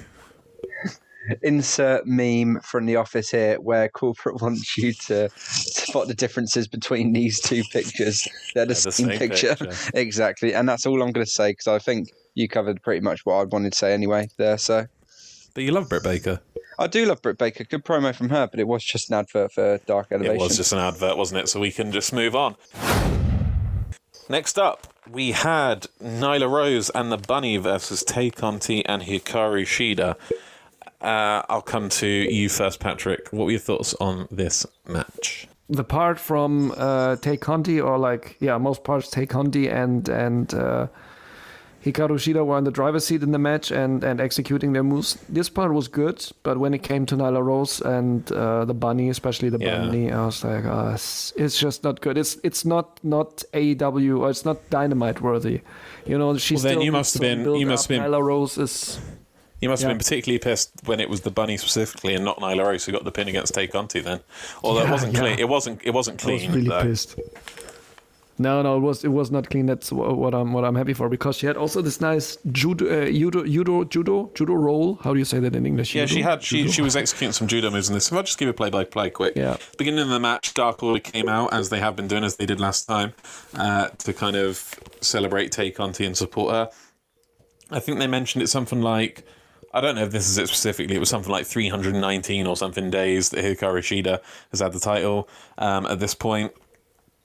And uh, yeah, she's the longest reigning champion in AEW history. Tay Conti uh, did a nice started with a nice knee lift on the bunny. Um, she was kicking the bunny's ass through a lot of this, to be honest. Um, she was like trash talking Matt Hardy. The camera was focusing on Tay Conti a lot, which I was hoping was kind of indicative that she was going to kind of win this, but she ended up actually being the one that took the pin.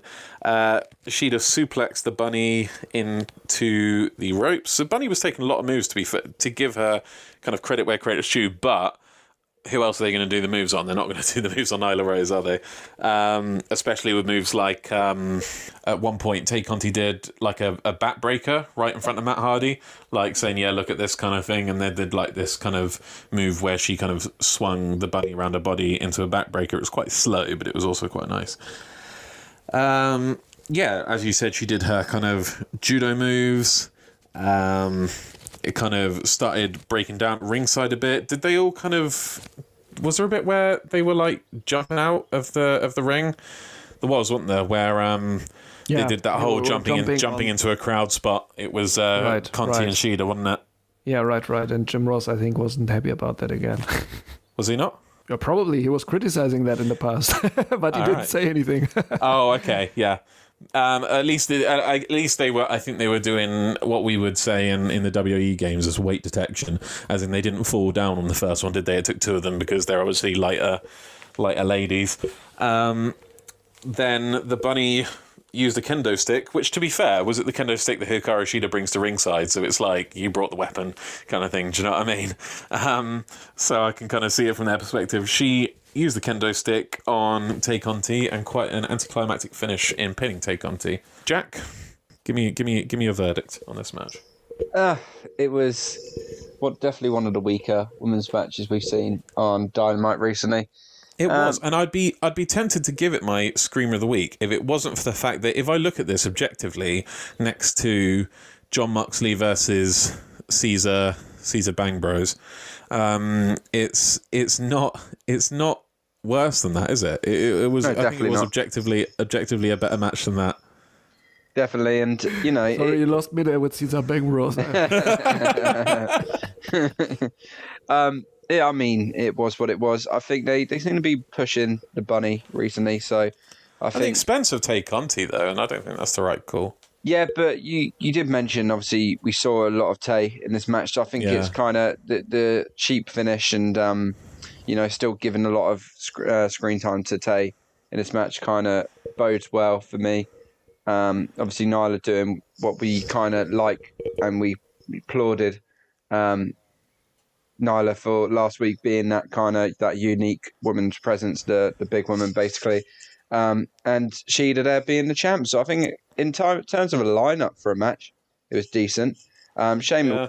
as decent a match, but I think you know the the more people you have in the match, the harder it is for it to be a better match. If that makes, I mean, not as such, but you know, because there's a lot of people to try and um, impress the you as an audience, it's always going to be a bit tricky, and you're always going to find the people that you didn't gel with as much. But overall, it was an okay match, not match of the night, but that being said, it, it was enjoyable.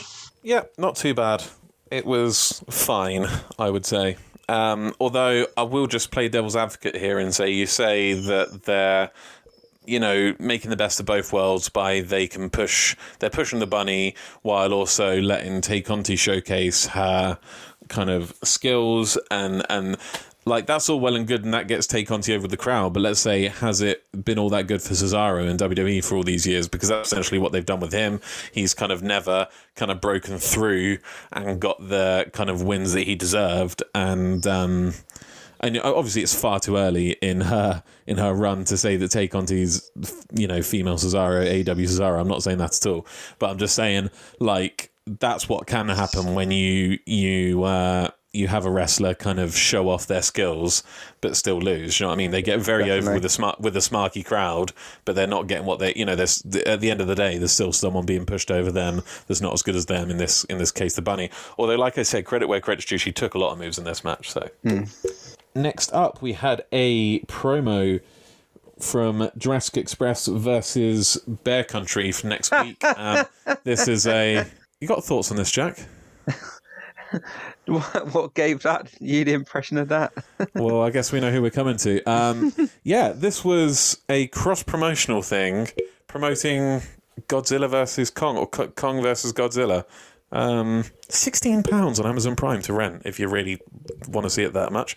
Um, Jack, uh, I, I I can't imagine you've got any strong opinions on this, have you?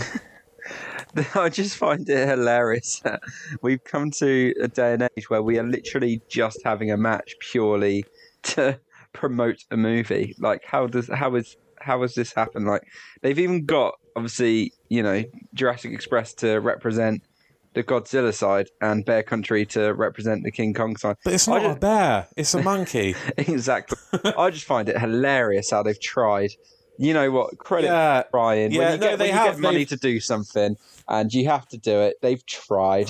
they've thought they've thought this is a yeah what have we got that's close to godzilla okay dinosaur fair enough what have we got that's close to a monkey like that And they've gone bears bears are kind of close to apes um so bear country uh, oh, hilarious. yeah, they uh there was a bit where they were kind of quibbling over you know mammals and animals and we don't like you animals and then you know luchasaurus was reminding him no mammals they're mammals they're not uh you know because he's a lizard um and then uh this was this was bizarre um Marko Stunt apparently has got i don't think he actually has Th- that would be commitment He if does. he did No, he actually He- does. He's had it. He's had it before um, this.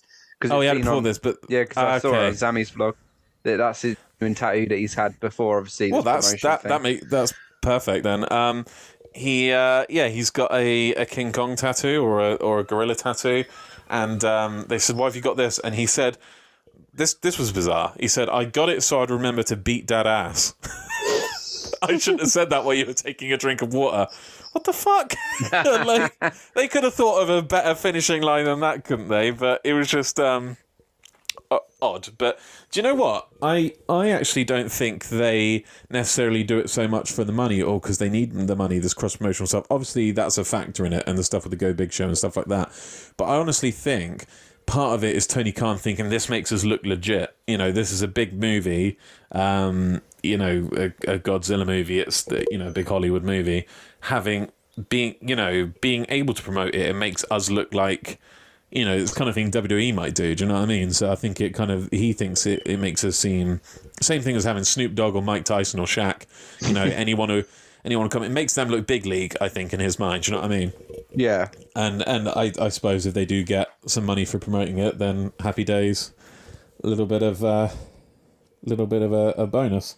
But yeah, it is just from a from a viewer standpoint and a regular fan standpoint. You know, fans they've already won and they don't need to win more fans. It it does just strike as as a little little odd. I'm But- not hoping they will be promoting the new uh, Space Jam movie Oh because it's also from Warner. So Uh, I, Bugs Bunny versus I don't know LeBron James in the ring. oh, can you imagine if they somehow like animated a, a The, match the with bunny, Bugs Bunny? the bunny can be The Bugs bunny, the bunny. Oh the no! bunny, of course, yes. and then who would Aye, play? Who'd play LeBron? Um, Shaq. I was just I was literally gonna say get Shaq back, but I didn't know if that Or the bunny, racist. the bunny against Lola Bunny in the match. Who's the real bunny? I don't know. oh, Patrick. Loser no. leaves bunny match. Oh, that's that's that's going to happen, isn't it? Um, okay. Well, from from that we go to Miro and Kip Sabian versus Orange Cassidy and Chucky T. It's the match we've all been waiting for. It's Your main Arcade event Anarchy, of the main event evening. of the evening. Patrick, straight up, just give me your thoughts on this one. I don't want our to go too much into detail because I think you'll get the play-by-play. But it was Yep. really, really awesome f- from my point of view. I really liked, I really liked like everything that happened in it. I really hope that it, this is the finish to Oh, the gotta be, yeah. feud at some point. I think it will be now more uh, Miro against Kip, and hopefully the uh, the best friends in another way now having a, a bigger group now. As they're supposed to have now, with one more member. Because this felt like an ending, didn't it? Yeah, it felt like an ending, definitely. Uh, but it also felt like a start Kris Statlander versus uh, Penelope Ford. Um, but let, let's see how this is like. If how Kris Statlander is also involved in the group or so. But like all in all, the the, the setting was great. Um, with the with the real arcades around it, I loved that. I also loved that they made this like uh, arcade. Yeah, arcade place feeling that they had like the, the weapons for the match prices On a- hanging on a toy certain thing, wall yeah. you can get yeah right you can get as uh, like like for uh, that amount of tickets you got um, They do gimmick match as well, don't they? AEW. yeah really good they're they're really like like also into the details then i think this is also why they uh, why they give like the the rest of itself so much uh, free space on uh, like building that up i think that was a lot of that was made by maybe miro kip or like all of them together like they know how arcade looks and they had really really good arcade machines there like mortal kombat 2 and stuff like that that's really good. Well, Mortal. Kombat 2 specifically was very Yeah. light and easy to yeet, which I, uh, I, Yeah. I, I wasn't sure about. But anyway, I will, I will, uh, I'll give you the play by play. So, um, the first kind of notable spot for me was when Kip went through the back of the whack-a-mole machine. A moment when he just, he just, we, he's got a shot from the front, and then I, I can't remember who it was that threw him through. I have to imagine it was Chucky T, but like puts him through, and he's just like motionless. Uh, No, it was know, OC. coming- It was OC. it was OC, was it? After coming through the back of this machine, he was uh, he was motionless. It was um, very funny. Uh, lots of funny moments in this match, to be honest. But uh, then they started, uh, as you say, Patrick, taking down the prizes from the prize wall, like the trash can and the kendo stick, using them on each other. Um, OC and Chucky T ended up piling things, piling weapons on Miro and going for the pin. Kit made the save.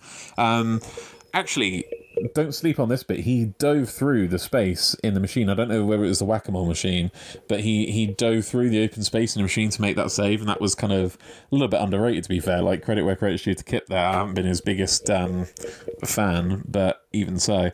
Uh, I think it was Chucky T went and grabbed the teddy bear from the prize wall, and there was a teddy bear chant. And uh, obviously, I think we all probably thought it was going to be thumbtacks in here. It was Legos, which was so much worse. Um, and when uh, when Chucky T came out, and I noticed he was wearing the kind of the top, the spandex top, and not going shirtless like he does, I was like, okay, so he's gonna take some sort of some sort of spot to the back that he's cushioning from something like I was thinking glass. I was thinking he was going to go into like a pinball machine or something like that. But I think it was this spot that he was wearing it for, where he kind of took a bump right on the Legos, which is just horrific. Um, it's so much worse than thumbtacks because it's you know they're blunter. They're not. They don't just go into the skin and that's that. There's resistance and it's you know there's corners. It's yeah. Um, there was a nice little counter battle between uh, Orange and Kip. Orange hits the beach break and the orange punch. Uh, Penelope broke that up, and then she went outside and was up against the grab machine, and that's when she's back. Kris Statlander appeared from within the grab machine. Great little, um, great little thing there. Um, obviously, her and Penelope facing off, and there's a there's going to be something come of that, and then the even bigger return than Kris Statlander and even bigger return uh, than Trent, who came with her, was the return of Sue. Woo! Woo, Sue! Sue in her in her uh, minivan. Uh, Trent gets out, gives her a peck on the cheek. I, I knew this was going to happen at some point, but it was just so brilliant. And Trent makes his return.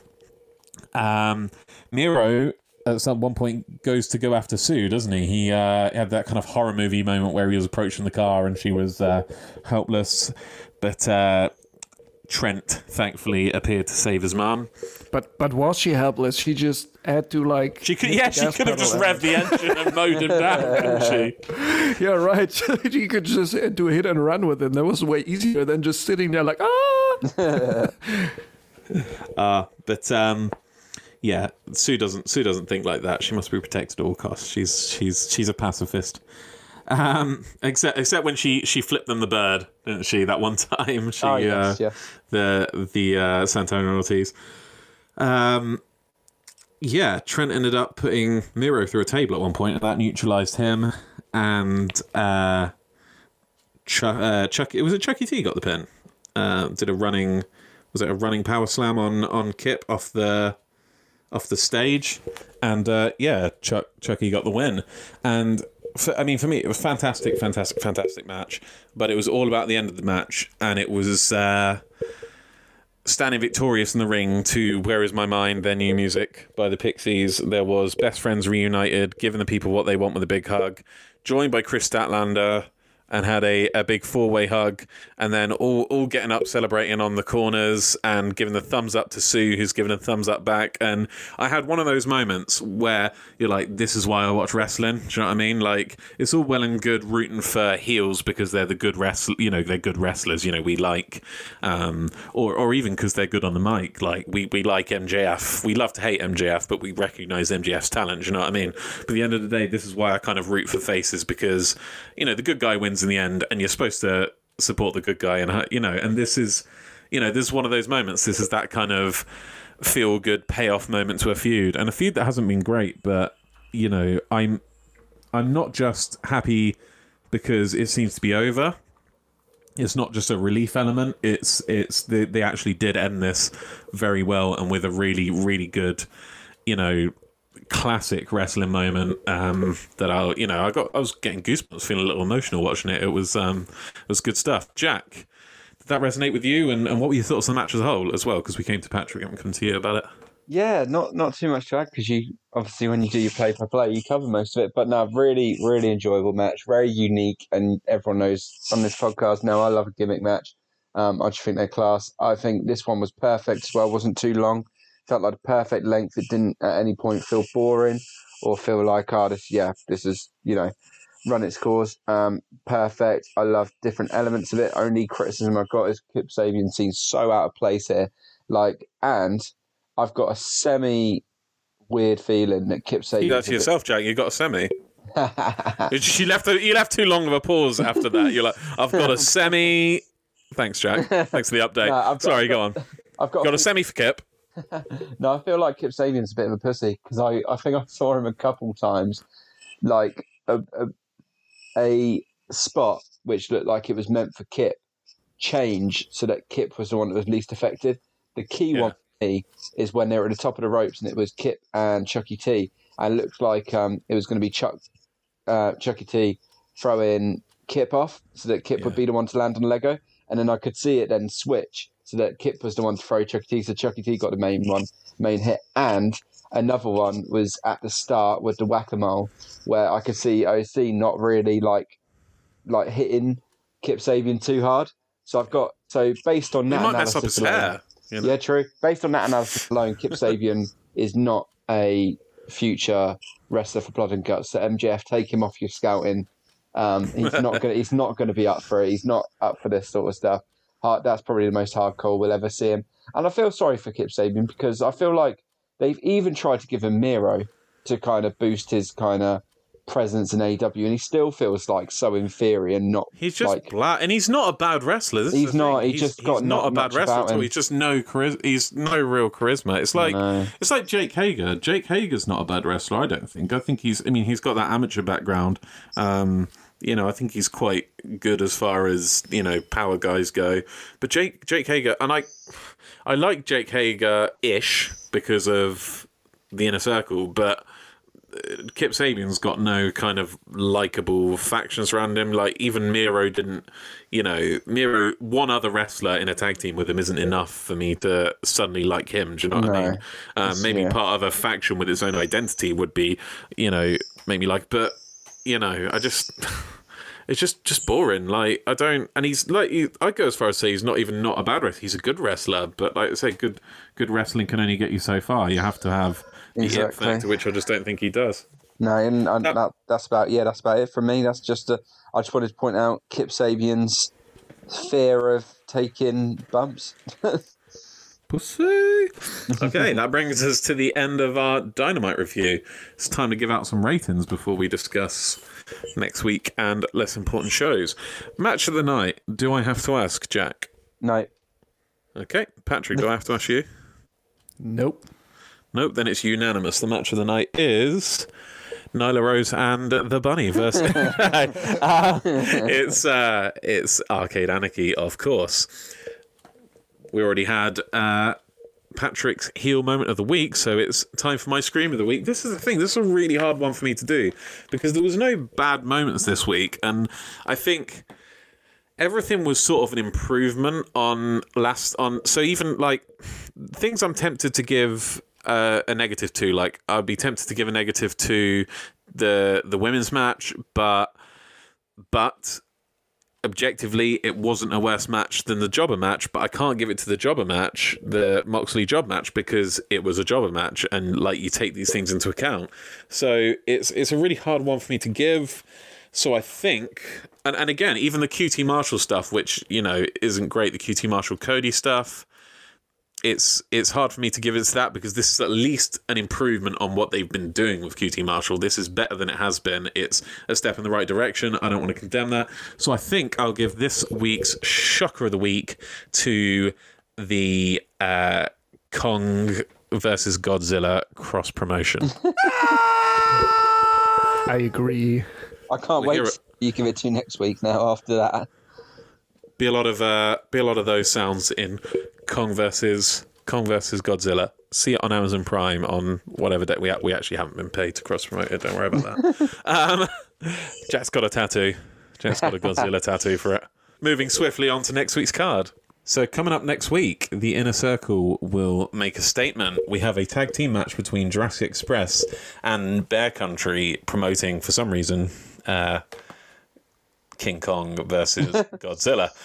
Um, AEW TNT Championship, the AEW TNT champion, that is, Darby Allin will defend against JD Drake. More on that in a minute because that is batshit to me. Uh, we have a singles match, the Bunny with Matt Hardy and the Blade and the Butcher versus Tay Conti after, I suppose, after uh, this week's events with the Bunny cheating to get the pin. Tay Conti will be with the Dark Order, Evil Uno, Stu Grayson and Preston Vance, and Negative One, apparently, will be at ringside. a, a six man tag team match in the main event, one would assume. Jon Moxley and the Young Bucks versus Kenny Omega with Don Callis and the Good Brothers. What are you looking forward to most, guys, and why is it not Darby Allin versus JD Drake?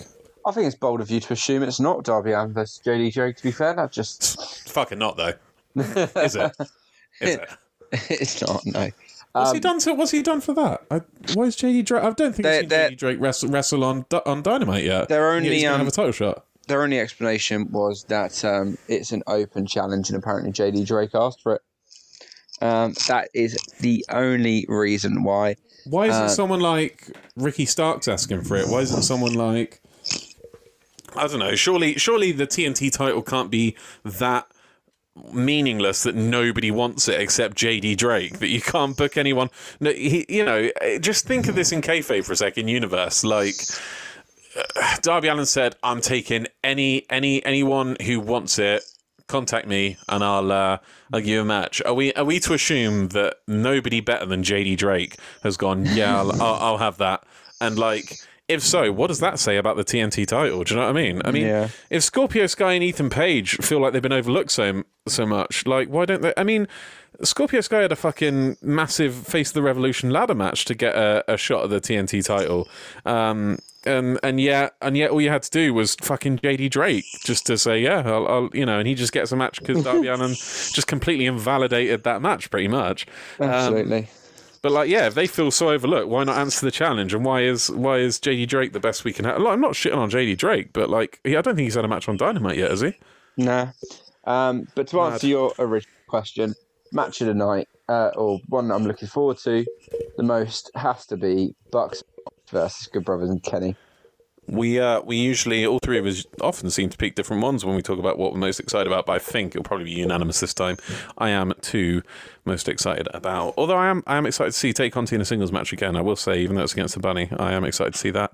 Um, but yeah, most excited about Mox and the Young Bucks versus Kenny and the Good Brothers. Patrick, can I safely assume you're excited about that match the most too? Yeah, and also the match you mentioned with Tay Conti and uh, Yeah. the bunny, although it's the bunny in there, but uh, it will be like a little more continuing of the storyline also there. Curious to, to see why Negative One is also announced. Maybe he'll just be in the ring and just stand in front of the bunny. Bad bunny, you're a bad bunny. Maybe. I don't know. Have a Classic cringy Negative One. moment. yeah. Yeah, but we allow uh, it. Yeah, the main event is like yeah, will be like in in in the whole feud or maybe in their friendship another brick in the wall, to quote Pink Floyd. what will Classic. happen with them there? Yeah, and also to see Matt's reaction to all that. Will he go completely ballistic or just stand there? And we have another Hello Darkness, my old friend moment where he's just hollow on the inside and just staring into the camera or into the off. We don't know. I'd like to see some more Hangman Page talking about like people having crises. I um, haven't seen Hangman Page this week, and I don't know. I miss him. I miss Hangman. so that brings us to the last part of our show, which is less important shows. Less important shows. Got to start with the obvious. Um, how beautiful, how majestic is it that they have uh, they have modelled the new uh, IWG World Heavyweight GP World Heavyweight Championship on the shittest tattoo a wrestler has ever got. It looks like Cody's tattoo, doesn't it? Oh, it's just an outrage. Definitely. It is an outrage. That's mental. Yeah, it looks I- like I- a transformer. I don't know whose idea that was, but sack 'em. I, I, it, ma- it makes it makes AEW's women's title look a work of art. Like up until now, that was the. It just seems like res- wrestling companies. Uh, try, I just didn't expect it from them. I will say because they've also just brought out the New Japan Strong title, haven't they? And that looks miles better. I mean, it's. I mean, it's, it's like a bit of a kind of to be honest. yeah. It's a li- I mean, it's a little bit of a. If we're nitpicking, it's a bit of a modern logo to be like 3D printed onto a, you know, impact kind of indentation printed onto a onto a belt. It doesn't look too prestigious because of that, but it's it's indescribably better than what they've gone for as their main belt. In you know, you'd you'd say that in terms of an in-ring product, uh, like that commands the most respect from wrestling purists, and NJPW is unparalleled in the world. It's the most respected in-ring product in the world, and they're gonna, which makes the IWGP like arguably the most respected belt in the world, and they're gonna, and it's the unified one as well. It's a step above that. It's you know, it's to a lot of people this would be the biggest belt in the world, and they're gonna have it look like that. I mean, it's smaller as well, isn't it? Like it just doesn't look grand. It doesn't look. You know, it looks like Cody's terrible fucking neck tattoo. It's just, Honestly. it's just all, Yeah. Um, less now the say that, AEW the title looks for me the best as the heavyweight titles in the world because it look looks a lot or looked a lot now looked a lot like the IWGP. Yeah, well, the IWGP was the best. before. It, it absolutely was the yeah, best. definitely. Um, and also like what, what I always liked, and I hope they will continue that. But I, just looking at the design, I don't see that yet. That they really had like plates on the side with the last champions. I don't know with all champions if they had all 65 champions on that, but uh, look at you getting that's, the that's really exact. cool. Um, What? I said, look No, at you it- getting the exact number right. That's that's actually the last thing I read. Like after six Nerd. title. That's why we're talking here, right? Uh, no, um, yeah, it's it's bad, but New Japan are kind of stubborn. I don't see them backtracking on this. I'd like to hope they will. I don't think they will. I think we're stuck with this, and it's it's fucking horrible. Um, but I don't know. Maybe we'll get used to it. We haven't with Cody's neck tattoo yet. I don't know about you guys. I'm still not used to that shit. So maybe I won't get used to it. Um, and we see it less Maybe as well. the baby on- comes out when when when the baby comes out. It's also ah, daddy, I'm not used to that either. So I don't know. Yeah, like yeah, the baby will never know him without it, and yet she'll grow up and be like, "That shit just oh, that's wrong." weird. Yeah, Just imagine that. That's weird. Like when she see when she sees the picture of him, like, is that really you before? Like, really? it's the, it's the way it comes up behind his like chin bone. That's the that's what's really weird about. it. If it was just a little bit lower, maybe, and he had more neck tattoos, but it's just it just doesn't yeah, look right. that's also the point. Um, it just yeah. feels misplaced completely. Uh, what what's been happening around around the rest of the wrestling world, guys? I'm I'm genuinely asking because I've just been focusing on IWGP new new shit title and the and the, the nice new title from New Japan. I don't know if it's been confirmed, but it seems like Daniel Bryan's been added into the main event of WrestleMania. Um, Edge, Edge, Roman Reigns, Daniel Bryan triple threat. Um, doesn't bode well for Edge and Roman Reigns, does it? In terms of Daniel Bryan being shoehorned into a WrestleMania main event based on past based on past experience. Honestly. Definitely. Um, I mean, I'm, I'm glad to see it because that's who deserves it. But it just feels like the storyline hasn't been about him thus far, from what I've caught. Do you know what I mean? Um, yeah. might be might be the time that Roman Reigns because Roman Reigns the um I don't know all the awards have been coming out recently and probably you know everyone looks at like the PWI and the Wrestling Observer newsletter but the uh the Smarkies from the Squared Circle subreddit came out. Their their results came out recently and um most of the awards I'd say about 90 plus percent of the awards went to A of the good awards because they got the Smarkies and the Botchies. The majority went to AEW, but one of the two or three positive awards that WWE did win was Roman Reigns won uh, best gimmick for head of the table, which has been a bit of a turnaround for his character because Roman Reigns, especially after you know thinking back to that stuff at Royal Rumble with The Rock when The Rock his shocked face about Roman being just absolutely booed out of the building when he was supposed to be face.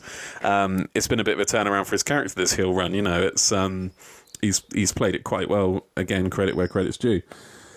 Uh, so it kind of does feel like if this is a time for him, you know, but they do you know they've only ever had a heel win at WrestleMania maybe in the main event like once or twice and one of those times was Yokozuna and they had um, Hulk Hogan return immediately afterwards and take the title off him so um, I'm not sure I'm not if it's the last match on I'm not sure that will happen but you know it could it's Roman Reigns they do love him over there don't they Oh, it has done wonders for a character, and I don't watch WWE, but I've heard good things about the Roman Reigns heel turn, which is, you know, for Roman Reigns to hear good things is just surprising enough. But you know what? I mean, I I usually only watch obviously, you know, AEW, um, Impact, New Japan, but you know, it is WrestleMania, so maybe I'll put, put myself through that. I mean, might just select the few matches that I care about though. I mean, that's the way I'm going to watch it. Uh, I think it's the way you got to do it. Would you guys like to hear a couple of the results from the Smarkies? Jon Moxley won the best overall wrestler. In fact, well, I'll give you the top five. Jon Moxley at first, Kenny Omega. They were the only two that got double digits. Jon Moxley got 27.1%. Kenny Omega, this is for 2020, by the way. Kenny Omega got 17.6. 17.6 there we go that was that was what he got um, Drew McIntyre was in at third then Roman Reigns at number four then Kota Ibushi at number five then Hangman Adam, Hang, Hangman Adam Page at number six which was who we gave the award to um, in hindsight we really overlooked Jon Moxley but we did talk about this at the time, didn't we? That we just didn't feel like the matches he did have were all that exciting, like No. against Jake Hager and Lance Archer and stuff like that. Like, didn't really feel like, to be honest, the year of the year of Mox kind of really only picked up towards the end and spilled over into this year for me with him appearing at Bloodsport and you know back in New Japan and stuff like that. I feel like the beginning of this year has been more the year of Mox than last year has, but you know, I digress. Um, the female wrestler of the year. This was amazing to me. Sasha Banks and Bayley tied for number one with 870 votes each. Exactly. So, and that's fair to be honest, because like we've said, 2020 AEW, um, AEW women's wrestling, not that great. The highest scoring uh, AEW talent was Thunder Rosa, who you know she wasn't even fully contracted for a lot of 2020. So discounting her, she was she was at number five. Hikaru Shida at number six after Sasha Banks, Bayley, Asuka, and Io Shirai. So tag team of the year: Kenny Omega and Hangman Page. Then the Young Bucks. Then the Golden Role Models, which I assume is Sasha Banks and Bayley. Is it Patrick? I've got no idea. Maybe. Maybe, yeah. Long pause for the my gold, the gold, the, the golden thing makes me think of like when do you remember when they had the golden lovers teamed up, like they combined it with the elite, and they had the golden elite. Kind of, have I really missed something? And like, there's. There's a there's a triple faction between Bayley, uh, Bayley, Britt Baker, and Kota Ibushi out there. Just, just no, no. Golden role models is um, Bayley and Sasha. yeah, um, fair enough. And then FTR, which was ours fourth. Um, but yeah, Tony Schiavone won non wrestler of the year. If you and uh, obviously traditional wrestling match of the year was uh, Revolution, Kenny Omega and Hangman Page. Obviously, you know the tag match. Uh, and uh, the cinematic match of the year was the Elite and Matt Hardy versus Inner Circle Stadium Stampede. Yeah, love that. Love that. So yeah, there's a, I mean there's a lot more that all, all, I want to watch A- that again. Actually, AEW one like event of the year for uh, Brodie Lee Celebration of Life and uh, and you know Eddie Kingston as the breakout star. I think he won the Mike Skills as well.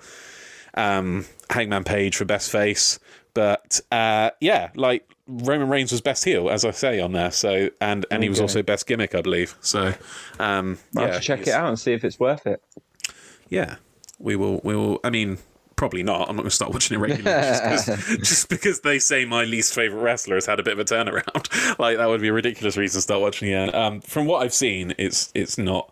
They're still not doing great. They had a really weird uh, scene that I saw a scene of. Um, where Matt Riddle was talking to, or Riddle as he's just called now, was talking to Asuka backstage, and he didn't seem to realize they were live, and um, and he, uh, I think they're trying to play on the whole thing that like Matt Riddle, if you don't know, I think he was kicked out of UFC because he didn't want to stop smoking weed, um, and he's got like a magic mushroom tattoo on him somewhere, and he's big on his drugs. I think they're trying to play on that from WWE. Correct me if I'm wrong, because I don't watch it, so I can't, you know, I won't say that with any authority, but I think they are trying to play into the oh yeah, weed bro kind of thing with um, Matt Riddle, and. Uh, and I think they're trying to make him seem like a stoner, but he ended up just coming across as what's the politically correct way to put this? Developmentally disabled, because he was like he'd found a scooter in this scene. He'd found a scooter and he's talking to Asuka, and he's going, "I found a scooter, bro." like he's like, oh, "They'll love this in Japan, right?" like, and I'm like, dude, this just seems like Matt Riddle's like had a head injury or something. And um, and then he just Yeah, like it was really yeah retarded. Sorry Yeah. for the word, but I don't have the siren. Um, yeah, no, but he and then he just like scooted off, like I'm sorry, I don't know the line and stuff. just scared off, and then and then Asuka's just got like a really weird look on her face, like, "What the fuck just happened? Do you realize we're live, you idiot?" Um, No, no, where he, just yeah, he just like, yeah, yeah, yeah, yeah, yeah, yeah, yeah. yeah, he just he just bailed on the segment like halfway through. It's like, but I mean, fuck it, I would to be honest.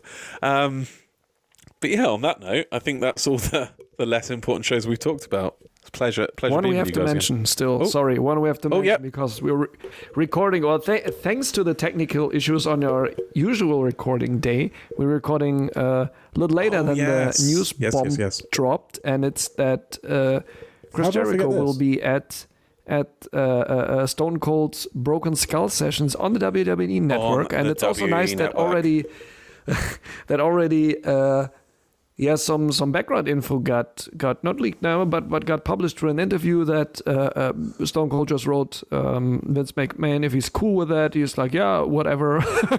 and then, uh, are you really sure that it's okay that Chris Jericho shows up on the network? And he just got as a reply, as a confirmed reply, just a thumbs up. So either Vince is I don't think Vince knows, Not knows caring? what's going on. No, like yeah, and he doesn't know where Chris Jericho is right now Jer- because he Jericho- said that once. Yeah, exactly. Jer- this is completely consistent. Jericho told a story on his podcast, I think it was, where he talked about when he left um, WWE and he went to Vince and said, Vince, I'm going to go to AEW. And Vince was like, it's fair enough. Thank you. You know, thanks. Uh, you know, I respect your decision, blah, blah, blah, whatever. And then, um, and so he left and appeared at AEW. He signed for AEW. And then Vince calls him like a week or so after he debuted for uh, AEW. He's like, Chris, I want you uh, at the Royal Rumble or WrestleMania or wherever like that. And he's like, Vince, I can't. I've signed for AEW. He's like, oh, can you get out of it? He's like, I fucking told you I was signing for AEW. Can you get out of it and come? No, I can't fucking get out of it. I've just signed for your competitor. What the fuck are you talking about? Like, it just seems like that. Like, like it seems like you know Stone Cold's text him. Can Jericho be on? He's like, yeah, sure, why not? He's like not even registering what Jericho's doing. He's like, are you sure? He's like, yeah, sure. like, and like I feel like Vince like. A week or so after it's happened, when it's sunk in and people are telling him it's a big deal, maybe he'll get pissed off at that point because he just doesn't seem to kind of register what AEW is, and like, it's just it's it's mad Yeah. to me. The the dude's like in his own Also, Chris world. Jericho already called that on his Twitter, like the forbidden door has been opened again, or like wider open, or something like this. I mean, Um, yeah. I mean, if if Vince if Vince doesn't know what AEW is and doesn't really Yeah, think there's think there's a massive implication to kind of cross talent stuff, then we could kind of take advantage of this and actually get uh, you know. WWE stars coming Yeah. over because um yeah, because right. he just because in the end they will get the viewers maybe from it, from people who are maybe pissed off from the product, and we're not really sure about AEW or so. So you- I'm, curious to see how much he will also talk about AEW in the end. I think he will because um, Yeah, Steve Austin definitely. d- if WWE's the law, Steve Austin's one of the few people that's above the law. Like he doesn't give a shit. He'll talk about it. Do you know what I mean? I think he talked about TNA with AJ on um, on AJ's one, and A- and for the longest time, and still to this day, I think TNA and Impact um, are more verboten, as you would say, than um, than AEW are. To be honest, um, you know, I think Vince has got a real stick up his ass because I think he was more with it back then when TNA was about than he is now about AEW, more in touch with other products than he is now with AEW. So, um, yeah, um, part of me is like, what the fuck does Tony Khan get out of this? Um, because like, I don't think he's been promised anything from WWE, like any sort of talent share and thing. I think that's way, you know, that's crazy speculation shit. I don't think we're going to suddenly see Seth Rollins surprise John, you know, Jon Moxley on AEW as batshit as that would be. Um, however, I, I, I just think part of me thinks part of me thinks that Tony Khan is intimidated by Jericho's name value, and what I mean by that is he just lets him do whatever the fuck he wants. Because he, you, do you remember that Sturgis shit last year? you see uh, Luther, Mo- then I can only agree. Sorry. yeah, Luther exactly. Luther bringing Luther in and get and getting yeah Luther. Luther was in the main event of Jericho's anniversary celebrations. What was it, twenty fifth anniversary celebrations? Because Jericho asked for it. Um, there was um, the yeah the Sturgis motorcycle rally where Jericho in the middle of like lockdown performed to like fucking sixty thousand people without masks and stuff and like no no distance with the crowd. Um, he didn't suffer any any kind of despite how careful AEW and like pro COVID safety measures AEW are trying to appear. Jericho like suffered nothing from that. No suspension, no no uh, fines, nothing. I think Tony Khan was scared to do that, and I I do think he's a little intimidated by Chris Jericho's name value because he's like, holy fuck, we've got Chris Jericho. People know who Chris Jericho is. This makes us legit. Don't piss off Chris Jericho. So honestly, fifty percent of me think it's Jericho's just like, I'm doing this, and he's like, all right, can I do this, Tony? He's like, yeah, sure. Like, because I don't say no to Chris Jericho.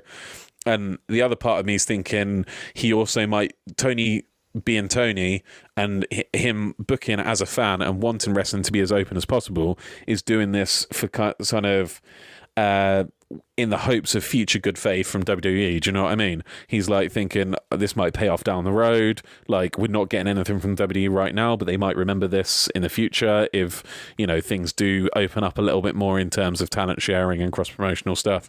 So that's just my view on it. I don't know about you. I've rambled a bit there. So uh, that brings us to the close of another week. We had some technical difficulties, but we've recorded it in two parts and we have got it done. That's the most important thing.